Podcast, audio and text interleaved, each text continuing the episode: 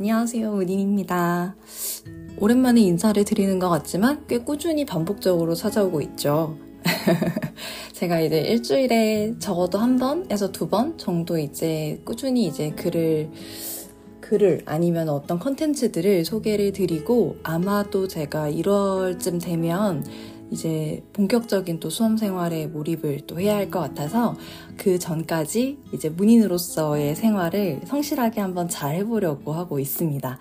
그래서 적어도 일주일에 두 번 정도 제가 지금까지 그래도 꼭 여러분들한테 소개를 해드리고 좀 쉬려고 어, 좀 부지런하게 컨텐츠를 올리고 있어요. 그래서 한 1월쯤 돼서부터는 이제 소식이 없으면 아, 얘 공부하러 왔구나 이렇게 생각해 주시면 될 것 같습니다. 오늘은 어, 제가 이제 업로드한 콘텐츠 개수가 꽤 많이 쌓였어요. 제가 되게 많이 막 이렇게 많이 쌓았더라고요. 그래서 콘텐츠 올린 것 중에서 이제 좀 인기 있는 카테고리를 세 개로 나눠볼 수 있겠더라고요. 그래서 뭐였냐면 하나는 최근에 제가 올렸던 건데 반응이 엄청 뜨거웠던 쇼펜하우어.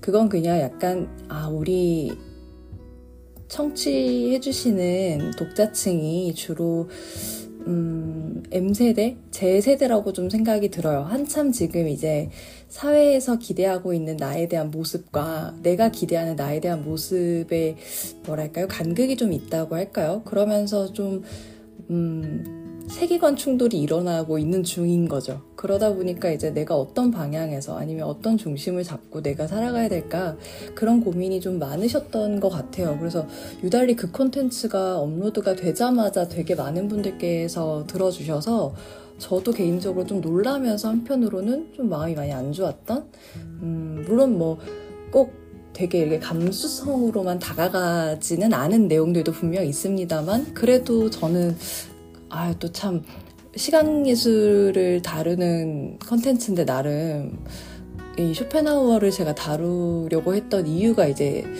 시간 예술을 다루는데 우리가 어떤 정의와, 뭐 꼭, 뭐꼭 시간 예술에 해당하는 건 아니고 그냥 내가 어떤 삶을 사는 데 있어서 어떤 기조와 뭐 정의를 가지고 살까 뭐 이런 것들을 한번 같이 얘기해 볼까요? 라는 차원으로 올렸던 거였는데 어 글쎄요, 잘 모르겠어요. 다들 이제 어, 이렇게 피드백을 나름 그래도 이제 가까운 분들이 많이 해주셨어요. 근데 들어보면 뭔가 되게 위로로 전달하면 좋겠다라고 생각했던 컨텐츠 그리고 소주제 이런 것들에 대해서 생각이 좀 많아졌다 이런 얘기들을 해주셔서 어, 어떤 의도든 다 정답인 의도고 다 제가 어, 생각했던 거 이상으로 더 많은 얘기들을 해주셔서 진짜 감사했어요. 그러면서 어, 또 들으시는 분들은 이런 부분들에 대해서 또 위로를 얻고 또 아이디어를 얻어가셨구나 라는 걸 알았고요. 그리고 또 하나는 어, 그 2차 세계대전과 홀로코스트. 이 부분은 사실 제가 진짜 생각도 못했던 부분이었어서 지금도 왜 그 콘텐츠가 계속 많은 분들께서 들어주고 계신지는 잘 모르겠어요. 그래서 그건 제가 한번 좀 생각을 해보려고요. 근데 최근 들어 제가 이제 계속 관심 갖고 이제 좀 들여다보게 되는 제가 고른 책들이 또 본의 아니게 또 그런 책들이 많아요. 그래서, 음, 어쩌면 우리가 사회에서 만들어지는 어, 반복적으로 끊임없이 일어나고 있는 인간이 만들어내는 재앙, 이런 것들에 대한 좀 잊혀지면 안 되는 것들. 근데 또 사실 매일 기억할 수는 없는 그런 것들에 대해서 다들 다들 그러셨을까요? 저는 사실 그래요. 제가 늘 기억하지 못하는 것에 대한 부채 의식을 좀 가지고 있는데, 그래서 한 번쯤 기억할 때 되게 온 마음과 진심을 다해서 이제 기억을 해보려고 합니다. 최근에 제가 어, 국립현대미술관에서 그 MMC의 현대차 시리즈 전시, 정현두 전시하고, 그 다음에 올해의 작가상 전시를 또 보고 왔어요. 그런데 참 신기하게 제가 또 그런 사회적 이슈? 그리고 좀 뭐라 그럴까요? 그런 음, 그런 소외된 계층에 대한 것들, 소외된 계층에 대한 사람들의 이야기, 뭐 분명 우리 주변에 있는 얘기인데 너무 쉽게 잊혀지고 아무도 기억하지 않는 이야기 이런 것들에 제가 관심을 좀 가져서 그런가 유달리 이번에 그 국립현대미술관 전시들에서도 그게 더 많이 눈에 들어왔어요. 그래서 제가 안 그래도 책들을 소개해드리고 나면 또 국립현대미술관에서 봤던 전시들에 대한 리뷰를 또 간단하게 좀 한번 해드려 볼까 합니다. 이게 박물관 그 최근에 갔다 왔던 국현의 덕수궁 그 장옥진 전시 같은 경우에도 그렇고 광주박물관 전시도 그렇고 약간 그 뭐랄까요? 중세. 그다음에 근세 그리고 근대 시기에 이제 약간 박물에 조금 더 가까운 느낌의 유물을 전시하는 곳들은 보통 전시를 오픈하면 바로 도록이 나오기 때문에 그리고 이제 그 현장에서 이렇게 리플렛을 많이 볼 수가 있어서 제가 리뷰를 하는데 음 없이 여러분들께 정보를 많이 전달해 드릴 수가 있어요. 근데 미술관 전시는 항상 이렇게 제가 paperless로 전시를 감상하고 사진을 찍고 그때 했던 생각들을 호다닥 이제 그 제 인스타그램에 기록을 한 다음에 이제 여러분들한테 소개를 드리다 보니까 약간 그런 좀 미술적 미술사적 지식이라든지 미술적 배경에 입각해서 설명하기보다 진짜 제 감상평을 전달하는 경우가 더 많아요. 그래서 들으실 때마다 그걸 항상 인지하고 계실 거라고 생각해요. 정답이 아니라 정말 주관적인 제 평가라는 거. 그래서 여러분들도 제가 풀어서 설명하는 것들을 들어보시고 공감이 되시는지 아니면 조금 더 다른 생각이 드는지 이런 것들을 항상 꾸준히 어, 생각을 같이 해보면 좋을 것 같아요. 그리고 이제 마지막으로 대망의 이제 정말 또 인기 있는 컨텐츠가 바로 최열 선생님이랑 홍지석 선생님이 나눈 대담을 제가 또 읽었던 컨텐츠입니다. 미술사 입문자를 위한 대화라는 책이었죠. 그래서 그때 그 컨텐츠는 사실 올리면서도 내심 약간 기대 반 걱정 반이었어요. 이걸 사람들이 좀 많이 알아주면 좋겠다. 왜냐면 미술사라고 하는 학문이 뭔지를 참 설명하기가 애매해요. 우리 지금도 혹시 이 컨텐츠를 듣는 사람들 중에 미술사 전공자가 있다면 좀 공감하시지 않을까 싶어요. 어, 뭐, 일반적으로 그냥 사람들 처음 만났을 때, 특히 대학생 때는 더 심했죠. 나도 내 전공을 잘 모르겠는데, 대학생 때 만나요, 보통. 어느 학교 다니는지, 뭐 몇 학번인지, 그럼 전공이 뭔지가 항상 이제 세트 질문으로 따라오잖아요. 그럼 항상 매번 이제 그 고고 미술사학과, 저는 고고 미술사학과를 나와서, 고고 미술사학과 를 다니고 있어요. 라고 하면 이제 고고학은 사람들이 알아요. 아, 그 이렇게 땅 파고 하는 그런, 물론 이제 그게 전부예요. 근데 이제 미술사는 사람들이 더 모르는 거예요. 그러니까 미술이면 예대 다니시는 거예요? 뭐 이렇게 물어보니까, 아, 이게 미술사가 사실은 역사학에 더 가까운 거라 인문학인데, 이제 미술의 역사를 주로 다루죠. 라고 이제 설명을 하는데, 사람들이 느낄 때 미술의 역사를 다루는 공부라는 걸 우리가 학창 시절에 해본 적이 없는 거죠. 우리가 미술 시간에 미술사라는 거를 배우게 되어 있지만 어, 기억이 잘 안 나시지 않아요? 훨씬 더 그 약간 뭐랄까 실습적인 부분들을 더 많이 하니까 그래서 기억이 잘 안 나죠. 그래서 저도 제가 학교 다니면서 미술사를 가깝게 알게 되었던 경험이 없습니다. 전혀. 그냥 어쩌다 보니 이제 대학을 잘못 골라가지고 사학과를 간다는 게 미술사를 가면서 지금의 제가 자리하게 되었는데 어쨌든 이제 그 컨텐츠가 어떤 분들이 주로 들으셨는지는 잘 모르겠는데 어, 아무래도 지금 관심을 갖고 있거나 미술사학에 아니면 미술사학에 지금 몸을 막 담고 계신 분들이지 않을까 싶어요. 연령대상 미술사학에 입문한 지 꽤 오래되신 분들 일 수가 없어요. 왜냐면 제가 제 나이를 기준으로 생각할 때 제 윗사람으로는 청취자가 별로 없거든요. 보통 다 저보다 어린 분들이 청취를 하시던데 그러면 절대 어, 몸을 오래 담궜다 그 분야라고 얘기하기가 좀 어렵습니다. 그래서 아 이 친구들을 아, 이 친구들? 그래도 또 어른들이 계실 수 있으니까요. 그러니까 혹시라도 미술사 쪽으로 이제 진로를 생각하고 있다라고 생각하는 분들이 좀 듣지 않으셨을까 싶어요. 그래서 2탄을 오늘 준비를 해봤어요. 2탄은 뭐냐면 지난번에 알려드렸던 그 최열 선생님이랑 홍지석 선생님 같은 경우에는 미술사학이라고 하는 그 학문의 본질을 좀 이야기하는 어, 책이었어요. 근데 이번에 소개해드릴 책은 조금 더 실무적인 책을 좀 리뷰를 해드려 볼까 합니다. 그리고 이 책은 단언컨대 이 책도 일반 대중분들이 절대 구입하시지 않을 책. 이게 대학, 대학교, 대학교나 아니면 대학원에서 이, 뭐라 그래야 돼? 이 전공에 대한 수업을 듣게 될 때 보통 대학 교재로 사용되는 책이지 않을까 이렇게 생각이 들어요. 저한테는 수험 교재이기 때문에 제가 이걸 공부를 하고 있는데 수험 교재로만 이 책을 공부하고 닫기에는 책에서 던지고 있는 시사점이 사실 응당 이쪽 큐레이터 쪽 일에 관심을 갖고 있는 사람이라면 가지고 있어야 할 어, 질문들이자 숙제인 것 같아요. 그래서 오늘은 그 부분에 대해서 한번 이야기를 나눠볼까 합니다. 그리고 하나 그냥 뭐 이야기를 드리자면 저는 큐레이터라고 하는 직업을 아직 가져본 적이 없어요. 근처에서 본 경험은 많은데 가져본 적이 없기 때문에 그래서 오히려 더 이런 질문들에 대해서 더 약간 뭐랄까요 날 것 그대로 이야기할 수 있을 것 같아요. 현실적으로 진짜 일을 해보신 분들은 그리고 일하고 계신 선생님들은 어 이게 원래 그래서 학문과 산업이 연계가 되는 게 쉽지가 않은 게 학문은 어쨌든 우리가 이렇게 논리상 가능한 게 있고 실제로 어려운 것들이 분명 존재하잖아요. 근데 이제 그런 간격들을 계속해서 좁혀 나가는 게 이제 우리가 앞으로 해야 될 일들인데 어 지금 이 책도 어떤 면에서는 학예사 선생님들이 보셨을 때는 이거 그치 이런 생각 우리도 하지. 근데 이게 쉽나? 이렇게 이제 생각하실 수도 있어요. 그래서 어 저는 제 이 컨텐츠를 학예사 꿈나무들이 저와 같은 꿈나무들이 들을 거라고 생각하고 어차피 우리는 그 직을 갖게 되는 순간 그 꿈이 달아지기 마련이거든요. 그러면 기왕에 달아질 거 처음부터 꿈을 아주 크게 꾸고 들어가는 게 맞다고 저는 생각을 합니다. 그래서 어, 그렇게 생각을 여러분들도 같이 해주신다고 믿고 한번 이 책 시작해 보도록 하겠습니다.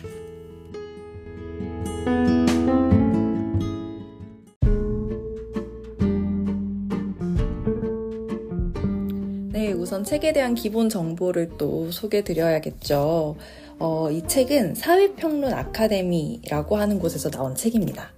이 사회평론은 저한텐 정말 가까운 아, 그니까 제 심적으로는 정말 가까운 출판사예요. 제가 또 좋아하는 출판사 중에 하나인데 이 사회평론에서는 특히 미술사 관련, 특히 이런 박물관학 책도 그렇고 미술사 그리고 특히 한국 미술사 책들이 굉장히 많이 나왔고 주로 어, 안희준 교수님하고 작업을 많이 하신 걸로 알고 있어요. 왜냐면 안희준 교수님 책을 사면 대체로 이제 사회평론에서 나오고 뿐만 아니라 뭐 그 외에 뭐 한정희 교수님 뭐 아니면 박은순 교수님 뭐 박정희 교수님 기타 등등 이제 뭐 장진성 교수님까지 뭐 한국 해화사에서 되게 유명한 선생님들이 어떤 좀 이렇게 마음 먹고 책을 한 편 쓰신다. 라고 하면 대체로 사회평론에서 많이 작업을 같이 하고요. 그리고 그 책들의 디자인이 굉장히 깔끔해서 제가 되게 좋아합니다.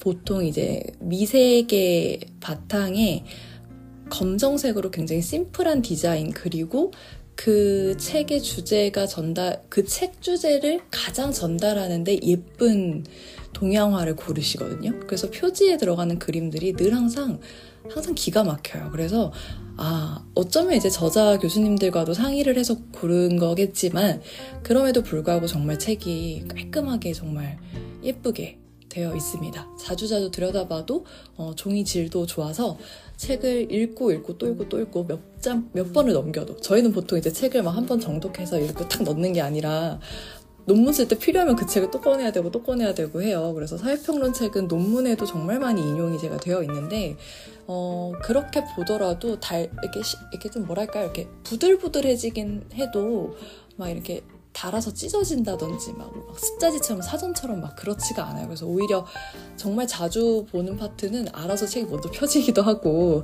그리고 무엇보다 도판이 나오는 그 컬러가 기가 막힙니다. 그래서 그 도판도 굉장히 잘 수록해 주셔가지고 여러모로 이제 되게 늘 개인적으로는 참 좋은 좋아하는 어, 출판사고요. 제가 오늘 소개해드릴 책은 출판사 얘기는 이제 그만하고 음. 제목은 한 권으로 읽는 박물관 학입니다. 뭔가 되게 좀 진짜 수험서의 제목 같죠. 저는 사실 리뷰에 그렇게 썼어요. 제 개인 인스타그램 리뷰에 어, 이건 책 제목이 책 내용을 빌렸다고 썼는데 왜냐면 일반적으로 박물관학 하면 우리가 알고 우리한테는 그 되게 유명한 몇몇 분들의 그, 수, 그 수험서가 있어요. 문제집 같은. 근데 사실 그 책들 quality가 이렇게 좋다고 얘기하기가 조금 어려워요. 그러니까 물론 진짜 연구하는 연구자가 너무 없어서 사실 그런 책들을 모아서 사실 수험을 학예직 공시생이라고 하면 박물관학은 각자가 각자 교재를 거의 만들어서 써요. 저희가 단권화를 늘 다 따로 한다는 얘긴데요. 그러니까 이게 좀 뭐라 그럴까 뭐 이렇게 좀 틀린 것도 있는 것 같고 문장 중복이 많은 게 제일 열받고요. 아니 어떻게 읽질 않으시나 봐요. 쓰신 거를. 근데 문장 중복도 너무 많고 정확하게 어떤 걸 전달할지에 대한 목적 의식이 너무 없고 그런 수험서들이. 그래서 제가 진짜 안 좋아하는데 이 책이 사실 그 박물관 학 근데 한 권으로 읽는 사실 저는 막 이렇게 뭐 왜 약간 그런 거 있잖아요. 뭐 하루에 한 편씩 하루에 한 한 번 뭐 하는 뭐 미술 지식 뭐 이런 식으로 해가지고 막 나오는 교양서 아 사실 그런 것도 별로 안 좋아해요. 그래가지고 제가 진짜 안 좋아하는 게 많죠. 제가 꽤 긍정적으로 사는 사람인데 아 좀 약간 안 좋아하는 게 갑자기 오늘따라 많네요. 그래서 뭐 한 번에 하는 뭐, 뭐 한 시간 만에 하는 뭐, 뭐 하루 만에 하는 뭐, 막. 왜 그렇게 뭔가를 다들 빠르게 쉽게 도달하려고 하는지. 근데 사실 절대 그런 건 없잖아요. 뭐든지 어느 정도 절대적 시간이라는 게 늘 쌓여야 되거든요. 공부는 특히 더 그런데 이 책이 한 권으로 읽는 박물관학이라고 해서 선생님 왜 제목을 이렇게 지으셨을까요? 진짜. 근데 어 원래 영 원래 원제는 이게 번역서입니다. 참 번역서고요. 영국에서 나온 책을 번역한 건데 원래는 제목이 Museum and Gallery Studies the Basics라는 게 제목이에요. 그러니까 뭐 박물관학 뭐 기본 이론, 개론, 뭐 이런 식으로 가겠죠. 근데 사실 그런 제목으로 이미 책이 있어요.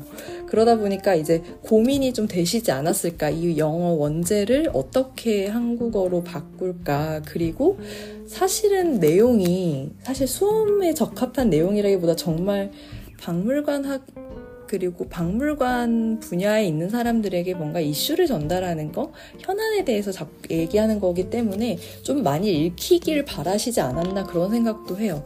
그런데 어, 속상하게도 그 목적을 잘 달성하셨는지 그 안부를 묻고 싶습니다. 그래서 저는 개인적으로 제목이 너무 속상해서 다른 분들께 소개할 때는 원제를 항상 같이 알려드렸어요. 원제는 그렇다. 그리고 이 책은 리아넌 메이슨, 앨리스터 로빈슨, 엠마 코필드 이렇게 세 분이 같이 저술한 공동 저작물이고요. 이 책을 오영찬 교수님께서 어, 국역을 하셨습니다. 제가 근데 고백을 하자면 사실 이 책을 이제 사서 어 그 제가 그 아이패드에 넣어서 보려고 본의 아니게 이걸 이렇게 절단을 해서 스캔을 했어요. 근데 어, 좀 그 인쇄소가 좀 이상한 인쇄소 같긴 한데 보통은 이렇게 책 등 부분을 절단을 하고 스캔을 다 하고 다시 그 책 등 부분에 이제 다시 떡제본처럼 붙여줘요. 그래서 책의 날개가 잘릴 일이 원래 없는데 책의 날개가 잘렸다고 얘기를 하시더라고요. 그래서 책의 날개가 왜 잘리죠? 그랬는데 아 이게 스캔하면 어쩔 수 없이 그렇대요. 그래서 어, 제가 꽤 많은 작업을 해, 스캔을 꽤 많이 해봤는데 대학원 다니면서 이게 잘릴 일이 없는데 그러니까 되게 편하게 다 기계 스캔을 하시고 싶었나 봐요. 그러니까 죄다 자르셨더라고요. 그래서 이것도 책 날개가 잘려서 지은이 종이가 이게 딴데 불러있다가 제가 지금 찾아왔습니다. 어, 우선 지은이와 옴기니에 대한 소개가 무조건 무조건 필요하죠. 그래서 이제 한번 드려볼게요. 일단 지은 분부터 리아넌 메이슨이라고 하는 분은 영국 뉴캐슬 대학교 문화유산 및 문화학과 이런 게 학과 이름도 사실 저는 좀 되게 눈여겨볼 필요가 있는 것 같아요. 영국에서는 이제 어떻게 우리에게 문화유산이라고 흔히 일컬어지는 것들을 다루는지 그런 것을 이제 보면 문화유산 및 문화학과 Heritage and Cultural Studies라고 하나 봐요. 교수이자 예술문화대학의 학장이라고 하십니다. 인류의 역사와 문화, 정체성을 담고 있는 문화유산과 기념관의 역할을 주로 연구하고 계신데요. 그리고 또 한 분이 앨리스터 로빈슨이라는 분인데 노던 현대미술관 관장이며 빅토리아 앤 알버트 박물관과 영국 국립 사진 영화 텔레비전 박물관 어, 굉장한 박물관이네요 그죠? 영국 국립 사진 영화 텔레비전 박물관에서도 주요 직책을 맡고 있습니다. 영국 국립 사진 영화 텔레비전 박물관은 이름이 얼마나 길까요? 갑자기 너무 궁금한데. 네. 현대미술관의 운영과 실천 방안을 중심으로 연구하고 있다. 여기서부터 이 콜라보가 눈여겨봐야 될 부분인 겁니다. 인류학과 문화유산을 전공하시는 교수님과 지금 현대미술관을 운영하고 실천하는 것에 대해서 더 관심을 갖고 있는 분들이 만나셨어요. 시대차가 어마어마하게 나는 연구 범위죠. 세 번째는 과연 어떤 분일지? 엠마 코필드라는 분인데 영국 뉴캐슬 대학교 어, 리아넌 메이슨 교수님하고 왠지 친할 것 같아요. 영국 뉴캐슬 대학교에서 미디어 문화유산학과 와우 이런 것도 있어요. 미디어 문화유산학과를 졸업했고 동대학원에서 미술관학에 대해서 강의를 하고 있습니다. 현대미술의 역사와 작품 전시 그리고 예술적 실천에 관심을 가지고 연구 중입니다. 역시 리아넌 교수님하고 앨리스터 관장님 사이를 연결할 수 있는 연결고리로서 엠마 코필드 선생님이 들어가신 것 같아요. 미디어 문화유산학과는 Media Culture Heritage라는 MCH라고 이제 묶어서 부르는 융합 전공 같아요. 영국도 뭐 우리나라랑 크게 다르지 않구나 이런 생각을 해볼 수 있습니다. 이제 중요한 건 이제 옮기신 분이죠. 이 옮긴 선생님이 너무 대단하시죠? 옮긴 선생님은 바로 오영찬 교수님인데요. 이화여자대학교 사회과 교육과의 역사교육 전공 교수님이세요. 서울대학교 국사학과에서 학석박, 똑똑에 똑똑에 똑똑을 거듭한 선생님이십니다. 취득하셨고 국립중앙박물관의 학예 연구관과 영국 대형박물관 방문 큐레이터를 역임한 바가 있으시대요. 한국 고대사를 전공했고 조선총독부 박물관을 비롯한 한국 박물관사에 관한 연구를 진행하고 있으시답니다. 저서로 낙랑군 연 낙랑군 연구 그리고 남북 문화유산 교류사 등이 이제 있다고 합니다. 그래서 오영천 교수님은 보통 우리가 이제 박물관 교육을 생각하면 대체로 어, 교대라든지 일반 사범대학의 부속, 이렇게 역사학이나 미술학, 미술교육과 부속으로 있는 경우, 아니면 교육공학이랑 같이 있는 경우가 좀 다수예요. 그래서 보통 저 그때 박물관 교육을 고민하던 당시에 그때 이제 경인교대하고 한양대학교 박물관 교육이 되게 유명하다 이렇게 들었던 적이 있었어요. 이화여자대학교는 생각을 전혀 못했었는데 어 근데 되게 오영찬 교수님하고 같이 공부하면 되게 엄청 넓은 스펙트럼을 배울 수 있을 것 같아요. 전공을 고대사를 하셨는데 또 박물관사에 대한 연구도 같이 하시고 있고 영국에서 또 공부를 또 더 하셨기 때문에 어, 되게 이 현안에 대한 시각이 그 아주 고대 저 멀리서부터 탁 시작되는 정말 깊은 해안을 갖고 계시지 않을까 그런 생각을 해봅니다. 네, 그래서 이 책이 사실은 뭐 야, 얇지는 않아요. 그래서 오늘도 여러분들께 저의 인덱스 개수를 또 소개하지 않을 수가 없죠. 긴장되시죠? 과연 오늘은 얘가 또 몇 개를 붙여왔을까? 세 개를 붙여도 많이 붙인 것 같고, 막 여섯 개를 붙여도 많이 붙인 것 같고, 막 그러시죠. 근데 오늘 진짜 살벌한데요. 진짜 어, 오늘 몇개 붙였냐면 셋,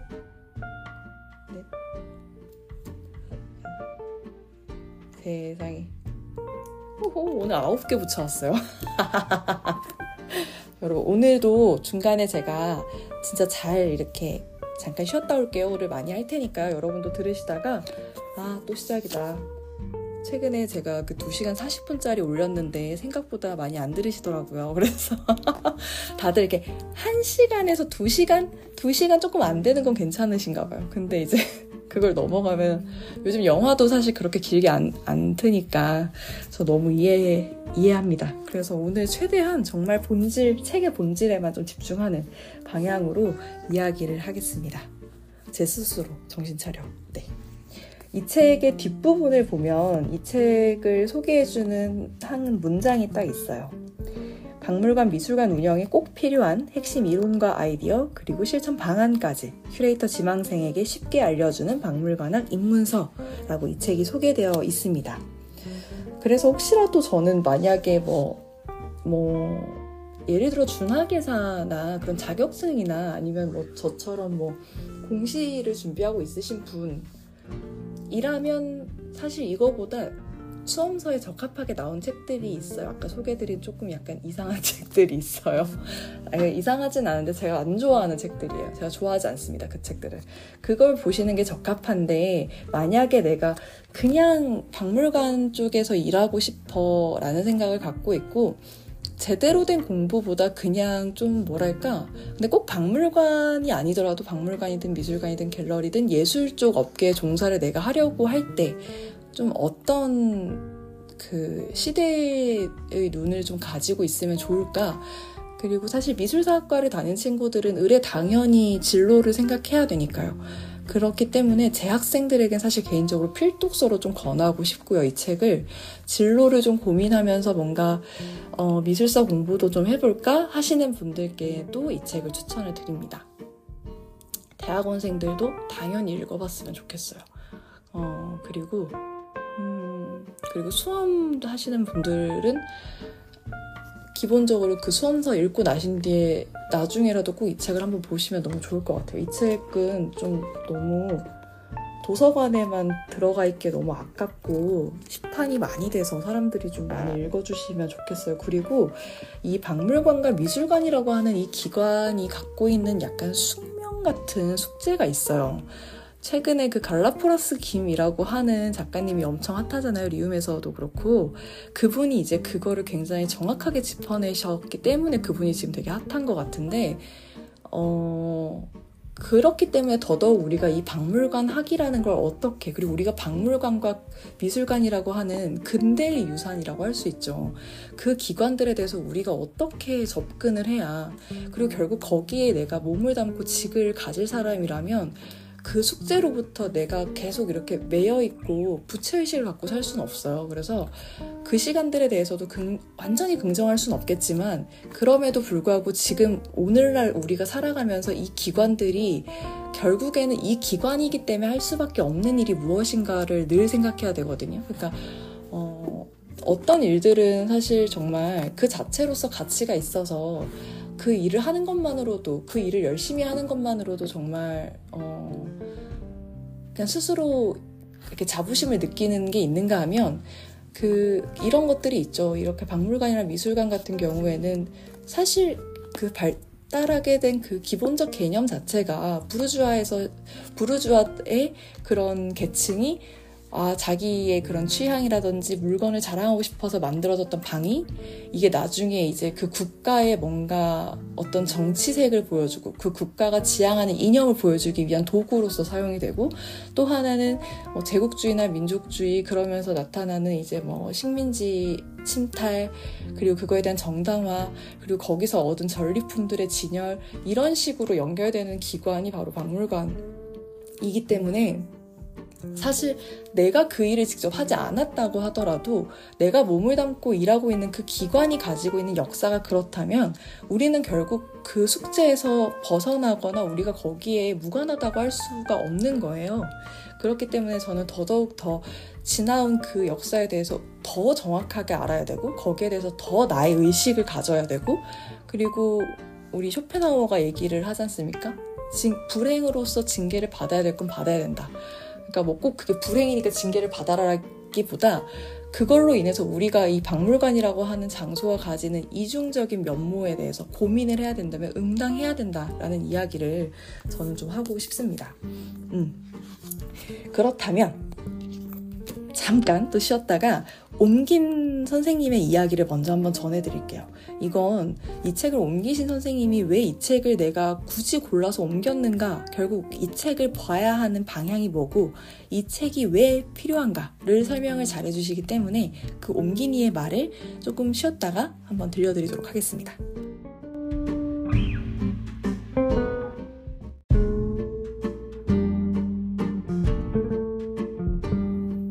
돌아왔습니다. 그럼 바로 오영찬 교수님께서는 어떤 의도로 이 책을 옮겨 오셨는지, 그리고 독자인 저희가 어떻게 이 책을 읽었으면 좋겠는지 하는 이야기들을 한번 살펴보려고 해요. 그리고 마침 오영찬 교수님께서 책에 대한 목차를 간단하게 또 소개를 해주시니까요. 여러분들께서 들어보시고, 음, 그렇구나. 이렇게 하시면서 이해해 주시면 좋을 것 같습니다. 시작하겠습니다. 박물관과 미술관을 함께 다루면서도 둘 모두를 관통하는 통합적 인식과 설명을 제시하는 책입니다. 전통과 현대의 기계적 단절로 인하여 박물관과 미술관이 배타적 관계를 이루고 있는 한국의 현실에 많은 시사점을 제공해 줍니다. 책은 여섯 부분으로 구성되어 있습니다. 첫 번째 장인 기본 원리에서는 박물관과 미술관의 개념과 역사를 주로 다루며 현재와 미래의 올바른 인식 및 전망을 위해 박물관과 미술관의 역할과 의미를 강조합니다. 두 번째, 수집과 컬렉션에서는 유형 유산뿐만 아니라 디지털과 무형 유산에 이르기까지 컬렉션의 가치 부여와 해석이 지니는 역동성을 강조하며 박물관과 미술관이 무엇을 그리고 왜 수집해야 하는지 문제를 제기하고 있습니다. 세 번째, 방문객과 관람객에서는 관람객의 방문 동의에 대해 집중적으로 분석하면서 지역사회와의 협력과 아울러 비주류 집단에 대한 지속적인 관심의 당위성을 제시합니다. 네 번째 문화산업에서는 박물관과 미술관의 재원을 둘러싸고 벌어지는 공공성의 문제를 부각시키면서 문화의 가치에 대한 근본적인 질문을 던집니다. 다섯 번째 전시와 해석. 학습에서는 박물관과 미술관의 핵심 기능인 전시와 해석의 불가피한 주관성과 방문객의 능동적인 의미 구축에 대해 설명합니다. 마지막으로 전망에서는 정치성, 세계화, 시, 어, 시장화, 사회운동의 실천 등 민감한 이슈들을 박물관과 미술관의 관점에서 접근하고 있습니다.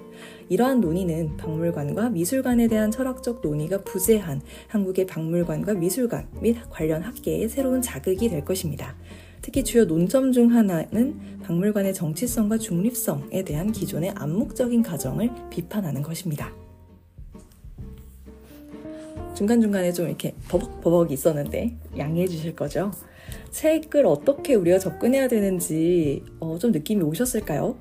그리고 무엇보다 어, 꽤 약간 어 맞아 하는 부분들도 분명 있으셨을 거예요. 그러고 보니까 우리 박물관이랑 미술관이 우리는 나눠서 늘 인식해왔다. 뭐 이런 거라든지.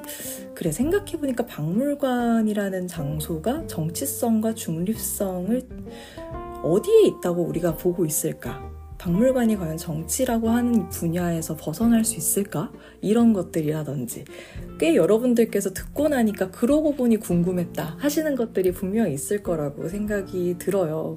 그래서 오늘은 이제 어, 선생님께서 총 6개의 챕터로 구성되어 있다고 미리 말씀을 해주셨기 때문에 제가 굳이 목차를 한 번 더 소개해 드리진 않겠습니다. 이 책이 근데 2020년에 초판이 나왔어요. 그러니까 지금 2023년이니까 그러고 보니 책이 나온 지가 음, 얼마 안 됐죠. 그래서 여러분들께서 아마 충분히 구입을 하려고 마음을 먹으면 어, 충분히 마음을 먹으실 수 있습니다. 그리고 이게 진짜 어, 사실 이 책이 아까 제가 대표로 세 분이 이제 공동 저, 저서로 이렇게 나왔다 했지만 이 책은 여기 첫 글에 감사의 말이 있어요. 이 저자분들께서 오영찬 교수님께서 이걸 또 직접 또 기획도 하시고 번역도 마쳐 주셨기 때문에 너무 감사하다는 이야기를 하시는데 intro에 이렇게 써 있습니다. 영국에서는 이 책이 어떻게 쓰였는지에 대한 이야기예요. 이 책은 지난 20여 년간 우리가 개별적으로 또는 함께 관여했던 박물관과 미술관을 둘러싼 공유된 사고와 실천을 다룹니다. 우리만의 관점과 시각은 영국 뉴캐슬 대학교 박물관, 미술관, 문화유산학 석사 및 박사 과정을 가르친 경험에서 나온 것입니다. 우리의 생각은 학생이나 동료들과의 토론을 통해 확인되고 도전받으며 발전해 왔습니다. 아울러 연구 과제와 저술 출판에서 동료들과도 협업하면서 해당 분야에 대한 이해를 심화시켰습니다. 굉장히 깊은 사고와 많은 사람들이 개입되어 있는 책이라는 걸 알 수가 있을 거예요. 어, 흔히 우리 대학원 다니시는 분들 많이 아시죠? 교수님 책 한 권 쓰실 때 거기에 숨어 있는 손들이 얼마나 많아요. 그래서 저희는 항상 책을 받아서 보면 제일 먼저 저자가 쓴 그 이야기를 봅니다. 서문 아니고 이제 저자의 말 뭐 이런 거 있잖아요. 인사말 이런 거. 왜냐면 거기에 이제 어, 사실 이제 진짜 우리 책을 내는 그런 그 편집 쪽이라고 하나요? 거기에는 사실 다 못 실어요. 정말 저자 한 분만 딱 들어가니까. 근데 이제 교수님들이 이제 그 글을 쓰시는 데 있어서 교정 보는 조교 그리고 뭐 도판 찾는 조교 각주 수정하는 조교 막 자료 수, 뭐 수집 조사하는 조교 엄청 많이 붙거든요. 그래서 책 한 권이 나올 때 정말 많은 지식인들이 붙어서 책을 씁니다. 근데 이 책은 심지어 20년 정도 고민을 해왔던 것에 대한 연구 결과물이라고 하니까 적어도 2000년부터 사실 영국에서는 이런 연구가 있었다는 거예요. 우리나라에 지금 이거 2020년에 아니지 이 책이 이게 정확하게 그러고 보니까 언제 이게 원서가 쓰였는지를 알아야 되는데 아 영국에서는 2018년에 쓰였어요. 카피라이트가 연도가 2018년이고 그리고 한국에서 번역되는 에디션을 2020년에 사왔어요. 그리고 이 책이 2020년에 나온 거예요. 그러니까 2018년에 이 책이 나왔다는 건 적어도 20년 전에 박물관학에 대한 연구가 영국이 정말 탄탄하게 되어 있었다라는 걸 이 첫 문장에서 우린 바로 알 수가 있죠. 그러니까 뭐든지 20년. 저희 교수님이 저한테 하셨던 제일 첫 문장. 교수님 저 대학원 가고 싶은데 가도 될까요? 했을 때 대첫 문장. 좋아하고 잘하는 거 10년 하면 전문가 된다. 보세요. 20년 걸려서 책이 한 권 나온 겁니다, 여러분. 절대 이 책은 선생님께서 한 권으로 읽는이라고 했는데 한 권으로 읽을만 한 것 같아요. 20년이 담겨 있으니까 이 책을 한 권으로 읽는데 어, 문제는 한 권으로 읽을 수 있지만 한 권으로 다 이해를 내가 할 수 있는지 독자의 문제가 있을 수 있겠네요. 그래서 저도 이거를 한 번만은 절대 못 읽을 것 같아요. 한 권으로는 읽을 수 있는데 한 번으로는 절대 읽을 수 없다는 거, 여러분. 그래서 어, 이야기하신 것처럼 사실 이 책은 굉장히 많은 소 제목들이 정말 주렁주렁 달려 있어요 포도처럼. 그래서 교수님이 설명하신 것처럼 여섯 개의 큰 카테고리로 이제 나누어져 있고요. 저는 그 중에서 아홉 개의 인덱스를 붙여왔습니다. 그래서 그 각각의 인덱스에서 제가 밑줄을 친 부분들에 대해서 여러분들을 어, 안내를 해드려 볼까 해요. 그러면 바로 어, 세지 않고 소개를 드려보겠습니다. 저의 첫 번째 인덱스가 붙은 두둥. 어디냐면요. 2장이에요. 2장의 작품 수집과 컬렉션이라는 부분입니다. 전통대 역사라고 하는 전통하고 전통대학교 역사가 아닙니다 여러분. 전통하고 vs 역사요. 전통과 역사 전통 vs 역사입니다. 우리가 생각할 때는 크게 어? 그치 다 각자 어떤 느낌인지는 알겠는데 정확하게 구분하라 그러면 또 애매하긴 해요. 그쵸? 그 부분에 대해서 제가 밑줄 친 부분들만 아마 읽어드릴 거기 때문에 듣다 보면은 말이 되게 이상할 수 있어요. 근데 한번 쭉 읽어드리고 뭔가 제가 정리를 한번 더 해보고 그렇게 진행할게요.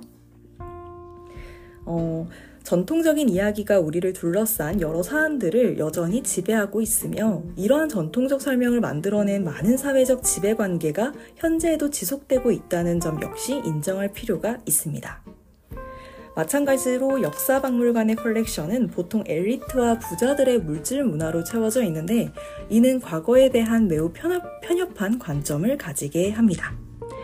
박물관 역사가인 앤드류 맥클레런은 최근에 보편적 휴머니즘은 탈식민주의적 비판이 깨질 가능성에 대응하면서 여전히 안정된 지위를 누리고 있다.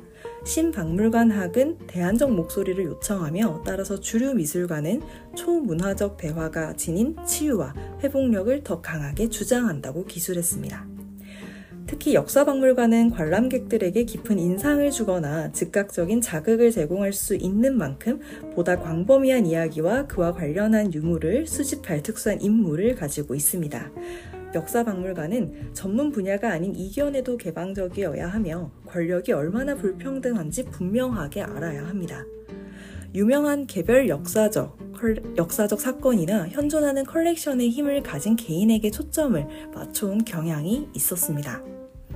어, 이에 따라 비록 최근 수십 년간 몇몇 나라에서 이기는 하지만 새로운 바람이 불고 있습니다. 예를 들어 대서양 횡단 노예와 홀로코스트, 인종 청소, 인신매매, 식민주의와 같이 박물관이 쟁점들을 직접 다루기 시작했습니다.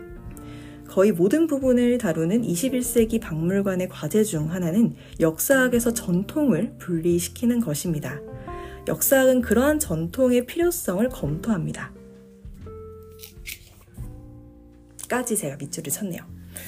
어, 바로 처음부터 제가 나, 하고 싶은 얘기가 나올 줄 몰랐는데, 어, 우리가 가지고 있는 전통이 있죠. 그리고 우리가 가지고 있는 역사도 분명 있죠.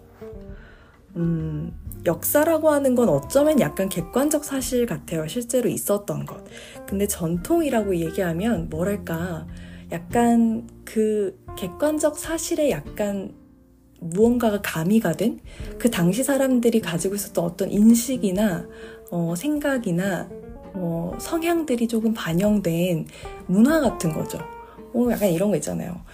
어디 회사 내가 들어갔어. 갑자기 이렇게 아 뭐 신입이니까 우리 가면 항상 회식하면 이렇게 수저 세팅은 늘 항상 막내가 하는. 어 누가 그렇게 하라고 정해놓은 게 있나요? 그러면 아 원래 막내가 이런 거 다 세팅하는 거야. 옆에 선배는 조용히 해 막 이렇게 하면서 막 왜 그런 얘기 나, 나한테 먼저 물어보고 해 막 이런 식으로 하는. 사실 그런 걸 보통 우리가 이거 원래 우리 전통이야. 이렇게 얘기를 잘 하죠 이걸 왜 하나요? 라고 물었을 때 보통 전통이야 원래 우리 문화야 이런 답변을 많이 받죠 굉장히 좀 뜨악스럽기도 하면서 전통의 의미가 왜곡되고 있는 것 같지만 사실 근데 전통의 의미가 그렇게 이중적이라는 것도 담겨 있죠. 좋은 전통이 있는가 하면 wow 전통이라는 가면을 쓰고 이렇게 나쁜 약간 이런 생각을 동시에 하게 만드는데 그의 반면에 역사는 이미 지나와서 더 이상 수정할 수 없는 우리한테 연속적으로 영향을 주는 역사가 있는가 하면 어 너무 오래돼서 기억조차 가물한 역사도 있고 그렇게 생각해보니까 전통과 역사가 뭔가 되게 다른 느낌이 딱 드시지 않나 싶어요. 그래서 여기서도 이야기합니다. 전통적 설명은 어떤 사회적 지배관계를 만드는데 그게 지금까지 지속되고 있다. 시대가 바뀌어도 지난번에 이야기 드렸었던 것 같아요. 제가 그 쇼펜하우어 얘기하면서도 쇼펜하우어는 19세기에 철학자인데 21세기가 된 우리는 아직 우리가 그의 이야기에 공감하고 위로를 받는다는 건 그때와 지금이 어떤 구조가 크게 달라지지 않았다라는 걸 이야기하는 것 같다. 근데 여기서도 말하는 것처럼 그 지배 관계가 여전히 현재도 지속되고 있다라는 점이 진짜 크겠죠. 어, 맞습니다. 박물관의 컬렉션이 원래 부자들의 물질 문화예요.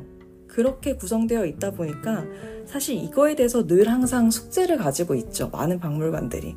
뭔가 조금 더 barrier free, 장벽을 더 낮추려고 노력하고 조금 더 좀 새로운 수집들을 해보려고 또 노력을 하고. 음, 그러므로 특히 이런 숙제에서 자유롭기가 어려운 박물관도 이제 되게 분야가 많아요. 요즘 전문 박물관들이 많이 생겨서 우리 민속 박물관도 있죠. 우리 중앙 박물관도 그렇고 우리 막 역사만 다룬 역사 박물관도 있고 그리고 뭐 그쵸 뭐 다양하잖아요. 박물관 할 때 앞에 붙일 수 있는 게 되게 다양하잖아요. 요즘 김치 박물관도 있어요. 풀무원에서 하는. 근데 이제 결국 우리가 가장 기본적이라고 얘기하는 역사 박물관들이 가지는 숙제는 어, 결국은 되게 사람들한테 인식을 각인을 시키기 너무 좋은 좋아요. 시대적인 연대기 흐름으로 작품을 보여주기 때문에 시간 순서대로 쭉 그리고 특히나 어느 나라든지 자국의 역사를 공부하기 때문에 자국의 역사의 흐름상 그 역사 박물관을 가면 거의 뭐 이미 머리로 알고 있던 걸 눈으로 보는 것처럼 관객이 어쩌면 출력해내는 느낌이 들 정도로 진열이 되니까 자극을 훨씬 많이 주고 각인을 더 진하게 시킬 수 있다는 장점이 있죠. 그렇기 때문에 어, 그거 외적으로 더 다른 이야기들을 보여주는 거에 굉장히 많은 책임감을 가지고 있어야 된다고 전달을 합니다.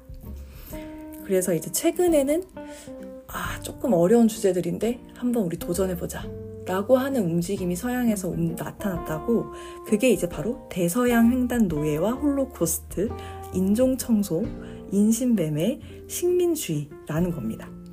여러분도 혹시 이거 드, 들으시면서 어떤 스토리들이 딱딱 떠오르실까요? 이게 저는 최근에 이제 세계사를 공부하니까 이걸 딱 보자마자 아 하면서 이게 들어왔어요. 대서양 횡단 노예를 다루고 있는 기관은 영국 리버풀에 대서양 횡단 노예 박물관이 있대요. 근데 이거가 시작된 이 그 역사가 그거잖아요. 우리가 신대륙을 발견하면서 신대륙 발견이란 표현을 요즘 안 하잖아.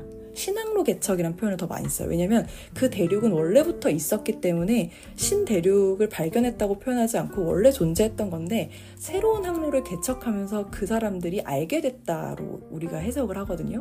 단어가 이렇게 여러분 의미를 다르게 전달한다니까요. 그래서 치, 최근에 세계사를 공부하고 있는 친구들은 신항로 개척이라고 표현을 합니다. 그리고 음, 그 과정에서 이제 사실 항로가 새롭게 개척되니까 무역로도 새롭게 만들어지게 되고 새로운 시장이 만들어져요. 과거에는 인도를 통해서 그 실크로드라고 하는 그렇게 어 우리가 우리의 그 동아시아 쪽에서 어 서양의 유럽 대륙까지 연결되는 그런 루트로서만 교류가 이루어지고 무역이 이루어지다가 새로운 항로가 개척이 되면서 지중해 중심의 무역권이 어, 대서양 중심의 무역권으로 변화가 일어나게 돼요. 근데 이 대서양으로 바뀌면서 유럽은 어쨌든 이득을 챙겨야 되는데 어디서 이득을 챙길까요? 첫 번째는 땅이겠죠.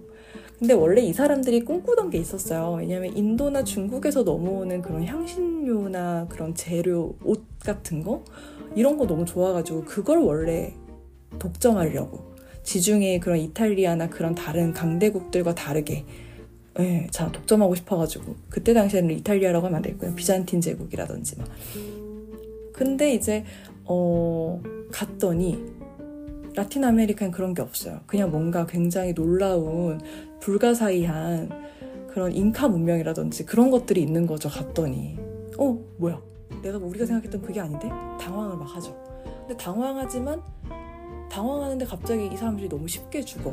왜냐면 이 사람들이 되게 지저분한 사람들이었어서 가서 엄청난 병균들을 옮기면서 거기에 면역이 없던 원주민들이 정말 너무 쉽게 죽잖아요. 그리고 일단 갔는데 가까이 다가오면 너무 낯서니까 총부터 들이대면서 이제 다 죽이고 막 이제 그런 살상이 일어나고 그러니까 저는 지금 되게 가볍게 얘기했지만 이게 절대 가벼운 얘기가 아니죠. 그러면서 이제 일어나게 된 삼각 무역이라는 게 있죠. 대서양에서 음, 대서양의 삼각 무역은 어, 유럽 대륙과 아프리카와 그 다음에 어, 대서양을 건넌 라틴 아메리카 이렇게 세 대륙이 이루는 무역인데요. 음, 뭐냐면 원주민의 데리고 처음에는 거기서 이제 뭐 채취를 해요. 사탕수수를 뭐 하든 아니면 뭐 옥수수를 하든 뭐 여러 가지 그 라틴 아메리카에서만 나는 작물들이 있잖아요. 그래서 그런 것들을 이제 막 해서 팔아요. 근데 원주민들이 너무 잘 죽어요. 네, 그러다 보니까 원주민들이 더 이상 이 인력 부족으로 거기서 노동을 할 수가 없는 상태까지 된 거예요. 물론 거기에 이제 뭐 자기들끼리 나라 땅 따먹게 한다고 이제 에스파냐하고 포르투갈하고 이제 토르데시아스 조약이라는 걸 맺어요. 그래가지고 자기들 마음대로 그냥 뭐 대충 뭐 뭐야 그 경도 얼마 이렇게 세로로 딱 쪼갰는데 알고 보니 그러고 보니 그 선 토르데시아스 조약으로 맺어진 그 분, 분계선이랄까요? 그 분계선을 기준으로 왼쪽은 전부 다 에스파냐 거, 오른쪽은 전부 다 브라질 거 이렇게 되죠. 아 브라질이래. 예, 포르투갈 거. 그래서 브라질이 포르투갈 그 식민지가 돼버리거든요. 그러면서 이제 열심히 막 그렇게 뭘 노동을 해요. 근데 그 기간에 라틴 아메리카만 사람들이 발견을 했느냐? 아니에요. 당연히 지중해 아래에 그 신항로를 개척하는 과정에서 제일 먼저 발견했던 게 희망봉이거든요. 남아, 남아프리카? 그 얘기는 남아프리카의 그 대륙 전체 이미지를 알고 있다는 거고, 그리고 대서양의 삼각무역이 형성될 땐 이미 마젤란이 세계 일주까지 한 상태였어요. 그러니까 이제 거의 지구 전체가 어떻게 생겨 있는지를 다 아는 상태인 거죠. 그런데 이제 사람들이 죽어가는데 그럼 이 인력을 어디서 데려오나? 아프리카에서 옮겨가는 거예요. 아프리카의 노예들을 만들어서 그 노예들을 라틴 아메리카에 옮기고 그리고 그 라틴 아메리카로 옮길 때 이제 이들이 주는 건 정말 값싼 곡물 같은 거 사실 아, 아프리카에서도 알아서 먹을 수 있는 것들을 거래를 하면서 넘기고 그리고 거기서 창출되는 수익을 가져가죠. 물건들이나 이런 걸 팔고 그러면서 이게 도는 거예요. 어, 노예가 어, 아메리카로 가고 아메리카의 노예들이 만들어낸 물자가 유럽으로 가고 유럽에서는 그 물자는 팔고 자기들이 진짜 싼 값에 만든 뭐 진짜 질 안 좋은 그런 거를 아프리카에 팔고 그리고 그 노예를 다시 아메리카로 보내고 이런 악순환이랄까요? 어, 그런 거 봤어요. 그 EBS의 류성환 선생님께서 이제 강의를 하시면 이 부분에 대해서 이제 소개를 해주시면서 그 당시에 대서양 횡단의 노예들이 어떻게 건너갔는지를 보여주는 장면이 나와요.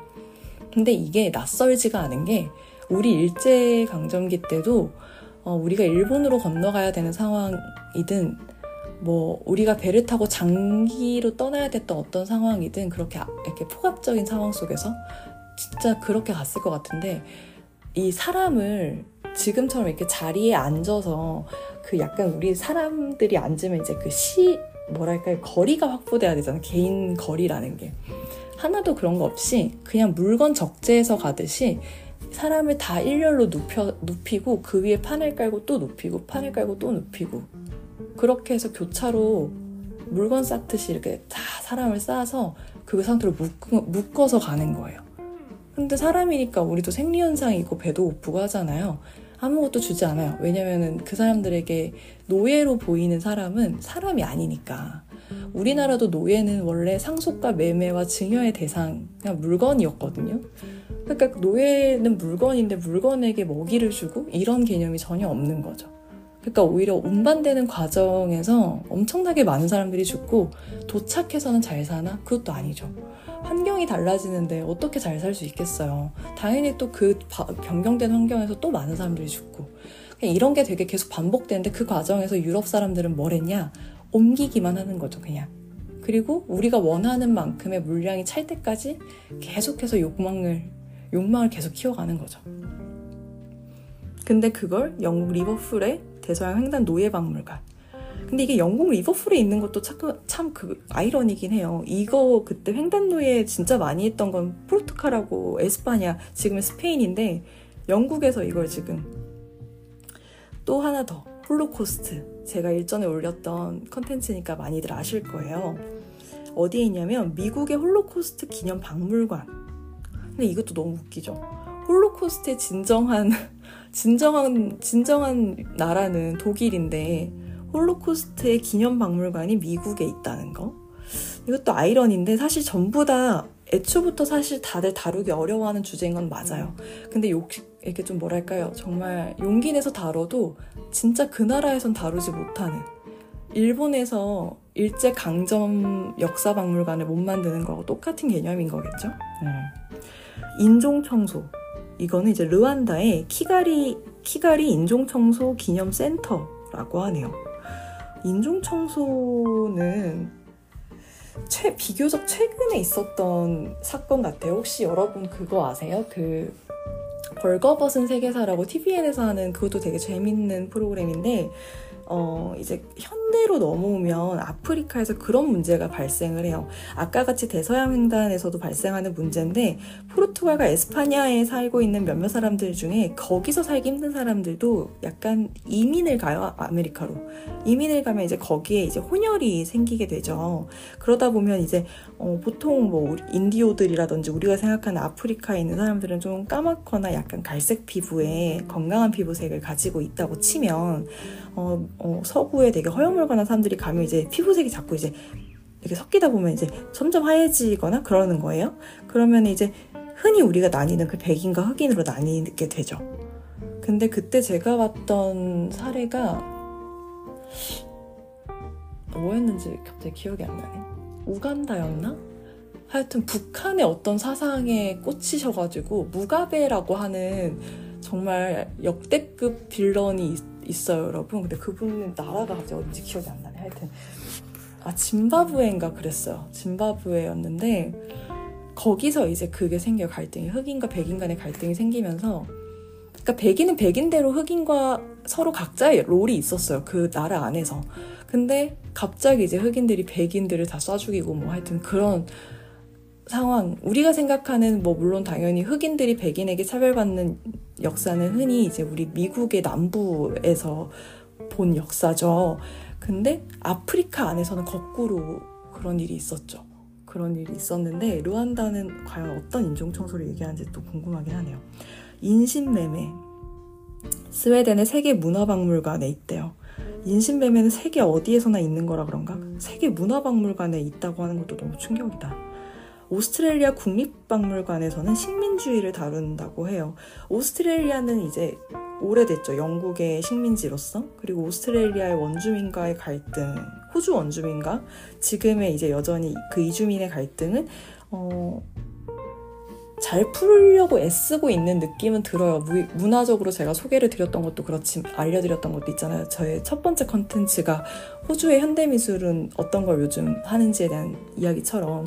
근데 결국은 여전히 원주민을 지금 그 호주인들의 계열에 넣느냐, 여전히 법적으로는 원주민은 호주인이 아닌 상태이더라고요. 그런 걸 생각해보면 또 참 잘 모르겠어요. 근데 중요한 건 결국 박물관들이 이런 쟁점들을 자꾸 직접 다루어야 이야기하잖아요. 역사 박물관은 관람객에게 깊은 인상을 주거나 즉각적인 자극을 제공할 수 있는 아주 큰 영향력을 가지고 있는데 그런 박물관들이 이 쟁점들을 다루게 된다면 우리는 역사에서 전통이라고 하는 것들을 분리를 시키게 된다는 거죠. 이게 조금 더 설명이 필요할 것 같은데 어, 뒤에 이렇게 번역을 해주셨어요. 전통은 대개 최근에 창안되었거나 과거의 것과 다르게 원형을 알아볼 수 없게 바뀌었거나 과거에서 현재에 이르는 한 줄기의 연속성을 위해 상상된 거. 그쵸. 전통은 MSG라는 거예요, 사실은. 그래서 역사학에서 전통을 분리해서 진짜 역사 실제를 보자. 라는 얘기를 하는 거죠. 진짜 실제로 기록되어 있는 사실로서의 역사. 사실로서의 역사가 좀 더 바람직하겠죠. 근데 그걸 팩트로 다루게 될 때 오히려 어 그냥 있는 거 그냥 딱 보여주고 거기에 대한 어떠한 해석도 넣지 않게 되면 그래야지만 이런 것들이 전시가 될 수 있다고 생각해요. 근데 이게 절대 여러분 그냥 한 번 하는 기획전이 아니라 이게 상설로 있는 거라는 거죠. 잊지 않고 계속 어느 장소에서는 기억되고 있다라는 거. 이게 너무 저는 중요하다고 생각하는데 그게 지금 사실 저는 우리나라 사회에서도 너무 필요하다고 생각해요. 늘 항상 우리는 좋은 것만 보여주고 그리고 예쁜 것만 보여주고 그리고 아름다운 것만 주로 보여주려고 하고 그런 모습이 있는데 어, 예쁘고 그렇지 않은 내용들도 예쁘게 포장하지 않고 그냥 그거 있는 그대로 그 자체로 보여주는 것도 물론 당장은 받아들이기 어려워도 원래 뭐든지 처음엔 다 낯선 거잖아요. 그래서 두 번, 세 번 받아들여야 될 기회가 필요해요. 사람들도.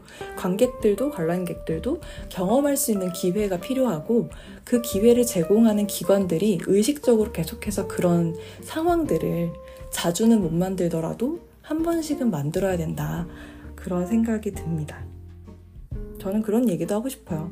우리가 일본에게 강점당한 역사도 슬픈데 사실 현대에 와서는 우리가 우리 안에서 계층을 나누어서 우리끼리의 inside와 outside를 나누고 그러면서 우리가 inside에 있는 사람들이 outside를 괴롭힌 역사는 과연 없는가?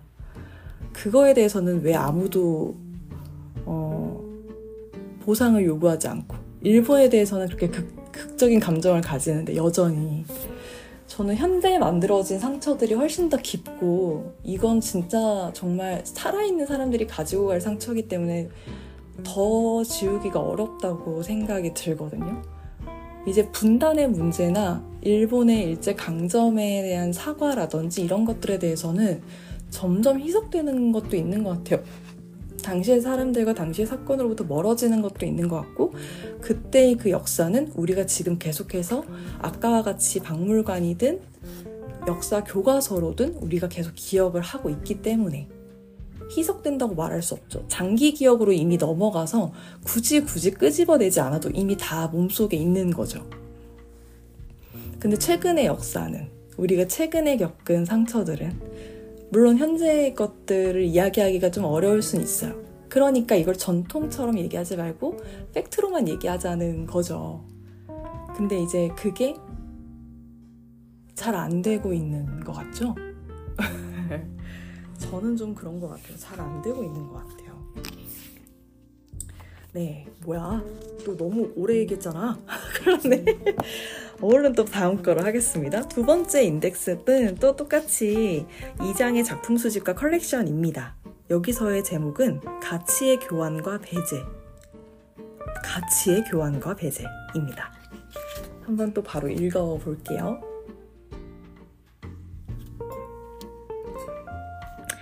어, 아르준 아파 두라이. 아르준 아파두라이래요. 어, 네. 아르준 아파두라이는 교환에서 특정 유형의 것을 배제하는 방식에서 여러 문화권 간의 공통점이 있다고 주장하였습니다. 그는 박물관의 직무란 전체 공동체를 위해 유물을 취득하여 상업적 교환에서 배제함으로써 그 유물을 신성하게 만드는 것이라고 설명합니다. 어, 아파두라이가 86년도에 한 이야기인데요. 어, 이 이야기를 한번 그대로 읽어드릴게요. 상품이라는 것이 철저하게 사회화된 것임은 아무도 부정하지 않을 것이다. 어떤 유물의 사회적 생애 주기에서 상품의 단계란 다른 유물들에 대한 과거 또는 현재 또는 미래의 교환 가치와 그 유물이 놓인 사회적 상황에 따라 달라진다. 미술의 영역은 작품의 가치들끼리 경합하는 경합할 하나의 경기장을 제공하는데 그곳은 상업적 교환의 통상적인 규칙은 배제하기로 합의가 된 경기장입니다. 아파드라이는 값을 매길 수 없는 공공재와 상업적 교환의 다른 점은 전근대 유럽의 신성과 세속 영역 간의 구분과 비슷하다고 비유했습니다. 이렇게도 아파두라이가 이야기를 했네요. 경제적 교환의, 교환을 통해 가치가 창출된다.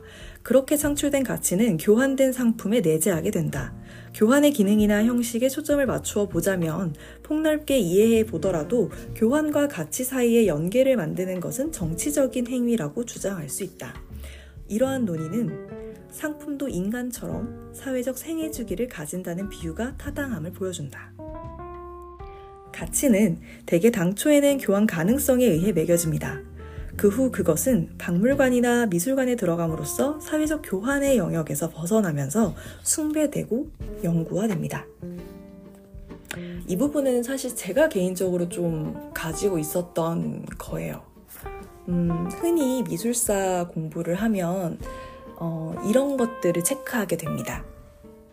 이 작품 소장처가 어디라고? 이렇게 물어봐요.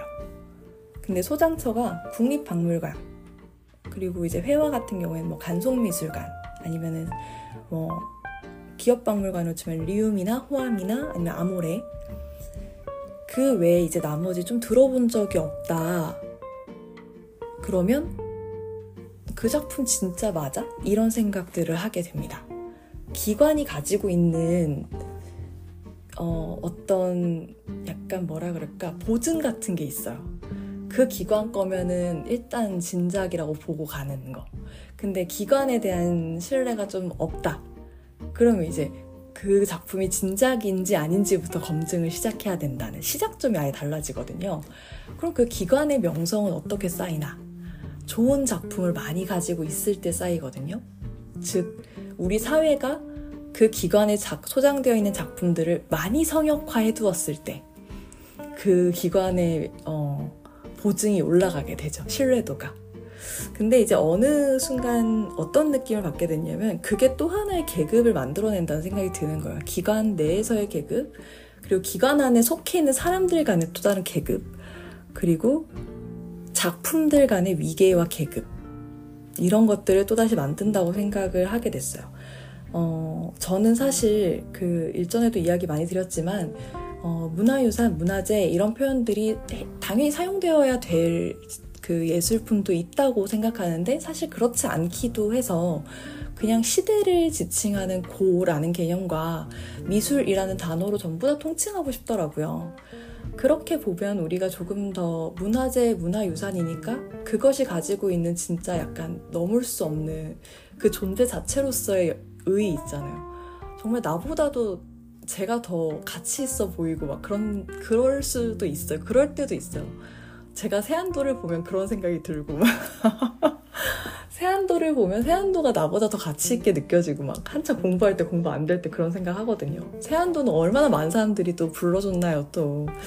근데 이제 뭐 그런 얘기는 웃자고 하는 얘기지만 작품이 자꾸 이렇게 신성화되고 뭔가 성역화가 되면 어, 선생님들은 사실 또 모르겠어요. 또 굉장히 또 이렇게 선생님이시기 때문에 워낙 오랫동안 연구하셨기 때문에 그 그릇이 크고 간도 크시고 용감하시기 때문에 연구를 다시 해야 된다. 이 작품 진작인지 아닌지 다시 우리 검토해봐야 된다. 이런 얘기를 하셔도 선생님의 네임드가 또 있어서 가능해요.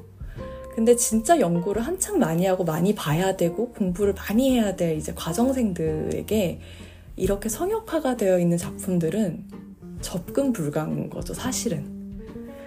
그래서 저는 사실 여기서 이야기하는 가치의 교환과 배제. 미술관과 박물관에 있는 작품들은 그 교환과 교환이라는 시장에서 배제됨으로써 성역화되어 있다라는 거. 근데 배제됨으로써 가치가 더 올라간다는 그 아이러니함. 시장에서는 계속해서 교환이 되어야만 그 물건의 가치가 있다고 우리가 보는데, 어, 여기서는 그렇지 않다라는 거. 그러니까 아예 그냥 얘기하듯이 경기장 자체가 다른 경기장인 거예요. 어, 그럼 우리 뭐 어떻게? 그럼 이제 갑자기 뭐 경기장을 합쳐? 시장으로 막 나가? 사실 그렇다기보다 이 상황에 대해서 내가 인지를 하고 있는 게 되게 중요하다고 생각해요, 저는. 이럼에도 불구하고, 그리고 이런 게 있기 때문에 내가 그 작품을 건드렸을 때 올 수 있는 부정적 피드백에 대해서도 내가 기꺼이 감내하면서 연구를, 그리고 어차피 그런 상황이라면 연구 똑바로 하자. 제대로 하자. 마음 단단하게 먹자. 이렇게 접근을 좀 해야 될 필요가 있다. 그리고 저는 여기서 만들어진 그 작품에 대한 성역화와 신성화가 곧 기관의 성역화와 신성화를 만들고 그게 곧 기관과 기관에 소속되어서 일하고 있는 사람들조차 신성화하고 성역화시킨다고 생각을 해요. 이거 되게 뭐 좀 저항받을 수 있다고 생각하지만 근데 저는 그런 것 같아요. 네. 음, 접근이 진짜 어려운 기관들이 있어요. 석사 연구할 때 작품 실견이 좀 필요해요. 많이 필요해요. 다행히 저는 작품 실견을 소품 연구를 주로 했기 때문에 작품 실견을 저는 거의 안 해도 됐었던 해야 하는데 사실 하면 더 좋았을 텐데 안 하기도 했고 시간도 없었는데 특히 이제 뭐 공예, 입체 작품 하는 친구들 그리고 완전 대형 회화하는 친구들, 병풍 그런 작품들은 실견을 해야 되는데 굉장히 기관들이 석사 과정생이 논문을 쓰기 위해서 작품을 실견한다고 요청을 했을 때 그 조건이 굉장히 까다로운 경우가 많고 과정생으로서는 작품을 실견하지 못하는 기관들도 있어요. 그리고 을에 또 실견을 어떻게 저떻게 해서 가면 눈치가 보인달까요? 물론 저는 사실 국립중앙박물관에서만 실견했고 눈치 안 봤습니다. 그때 실견 도와주셨던 연구원이 저희 선배였거든요.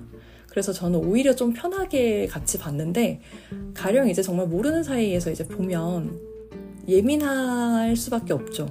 근데 사실 마음은 서로 같잖아요. 이 작품이 너무 귀한 거는 서로 마음이 같아요. 근데 이제 그게 참 왜 그러는지 모르겠는데 왜 한 명은 눈치를 보고 있어야 되고 왜 한 명은 그걸 감시를 할까? 둘 다 이 작품이 너무 귀하고 소중한 마음은 같은데 입장이 서로 달라서 그런가? 네. 그런 상황도 참 아이러니긴 하지만 어쨌든 뭐 네, 그런 일들이 있습니다. 어, 그러고 보니 제가 이제 세 번째 세상에 아홉 개의 인덱스라더니 이제 세 번째라고 그래서 한번 쉬었다 오겠습니다. 이번에는 장을 바꾸게 되거든요. 잠시 쉬었다가 장을 바꿔서 다시 돌아오겠습니다.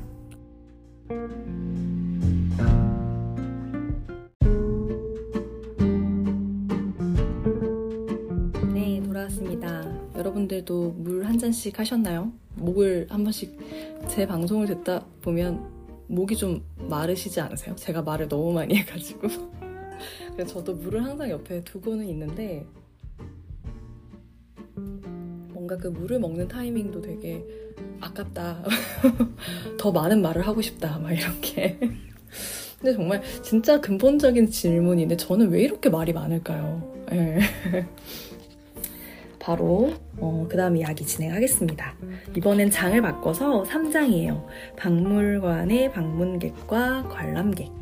그리고 제가 인덱스를 한 부분의 소제목은 방문자들의 접근 장벽 이해하기입니다. 어쩌면 사실 이 부분은 음, 그, 어, 꽤 길기도 하고요. 그리고 음, 많은 분들께서 들으셔도 어, 공감해 주실 수도 있고 그거 말고 이유 더 있다 이렇게 이야기해 주실 것도 있을 것 같아요. 사실 이거는 진짜 어디서 정말 이렇게 뭐랄까 이렇게 언론사에서 한번 이제 그런 설문조사를 그 정당 설문조사 같은 거 말고 대통령 국정 설문조사 말고 이런 설문조사는 기꺼이 해주실 수 있지 않을까 그런 생각이 좀 드는데 이런 거는 한번 아니면 어딘가 학생들이 이제 통계 전공하는 학생들이 또 했을 수도 있겠네요. 또 제가 밑줄을 친 것들을 중심으로 소개를 해드려 보도록 하겠습니다. 사람들의 박물관과 미술관 방문을 방해하는 장벽이 무엇인지를 이해하려는 이러한 노력은 접근 장벽을 둘러싼 박물관학 연구라는 하나의 완전한 세부 분야로 구축되었습니다. 박물관학 연구자인 도드와 샌델은 몇 가지 접근과 장벽의 형태를 확인했습니다. 98년에 만들어낸 어, 형태예요. 1. 물리적 접근 2. 감각적 접근 3. 지적 접근 4. 재정적 접근 5. 감정적, 태도적 접근 6. 문화적 접근 예를 들어 케임브리지 고고학 인류학 박물관은 2014년 접근 정책 준칙에서 이러한 시책을 명시적으로 활용했습니다. 그들은 다음과 같이 설명을 하는데요. 이 정책은 컬렉션 관련 정보를 제공하는 MAA 고고학 인류학 박물관의 접근 방식에 대해 설명한다. 우리는 방문객들이 가진 물리적, 감각적, 지적, 문화적, 감정적, 그리고 재정적 장벽이 제거되고 감소되거나 극복하여 박물관에 방문할 수 있게 되는 것을 접근이라고 규정한다. 그들은 해당 범주들을 다음과 같이 해석합니다. 접근 장벽을 제거하기 위해 우리는 다음과 같은 접근성의 형태를 고려할 것이다. 첫 번째, 물리적. 물리적 장애를 가진 사람들이 박물관의 모든 부분에 도달하고 감상할 수 있도록 하는 것. 여기에는 노인과 어린 아이를 돌보는 사람들의 필요 역시 포함합니다.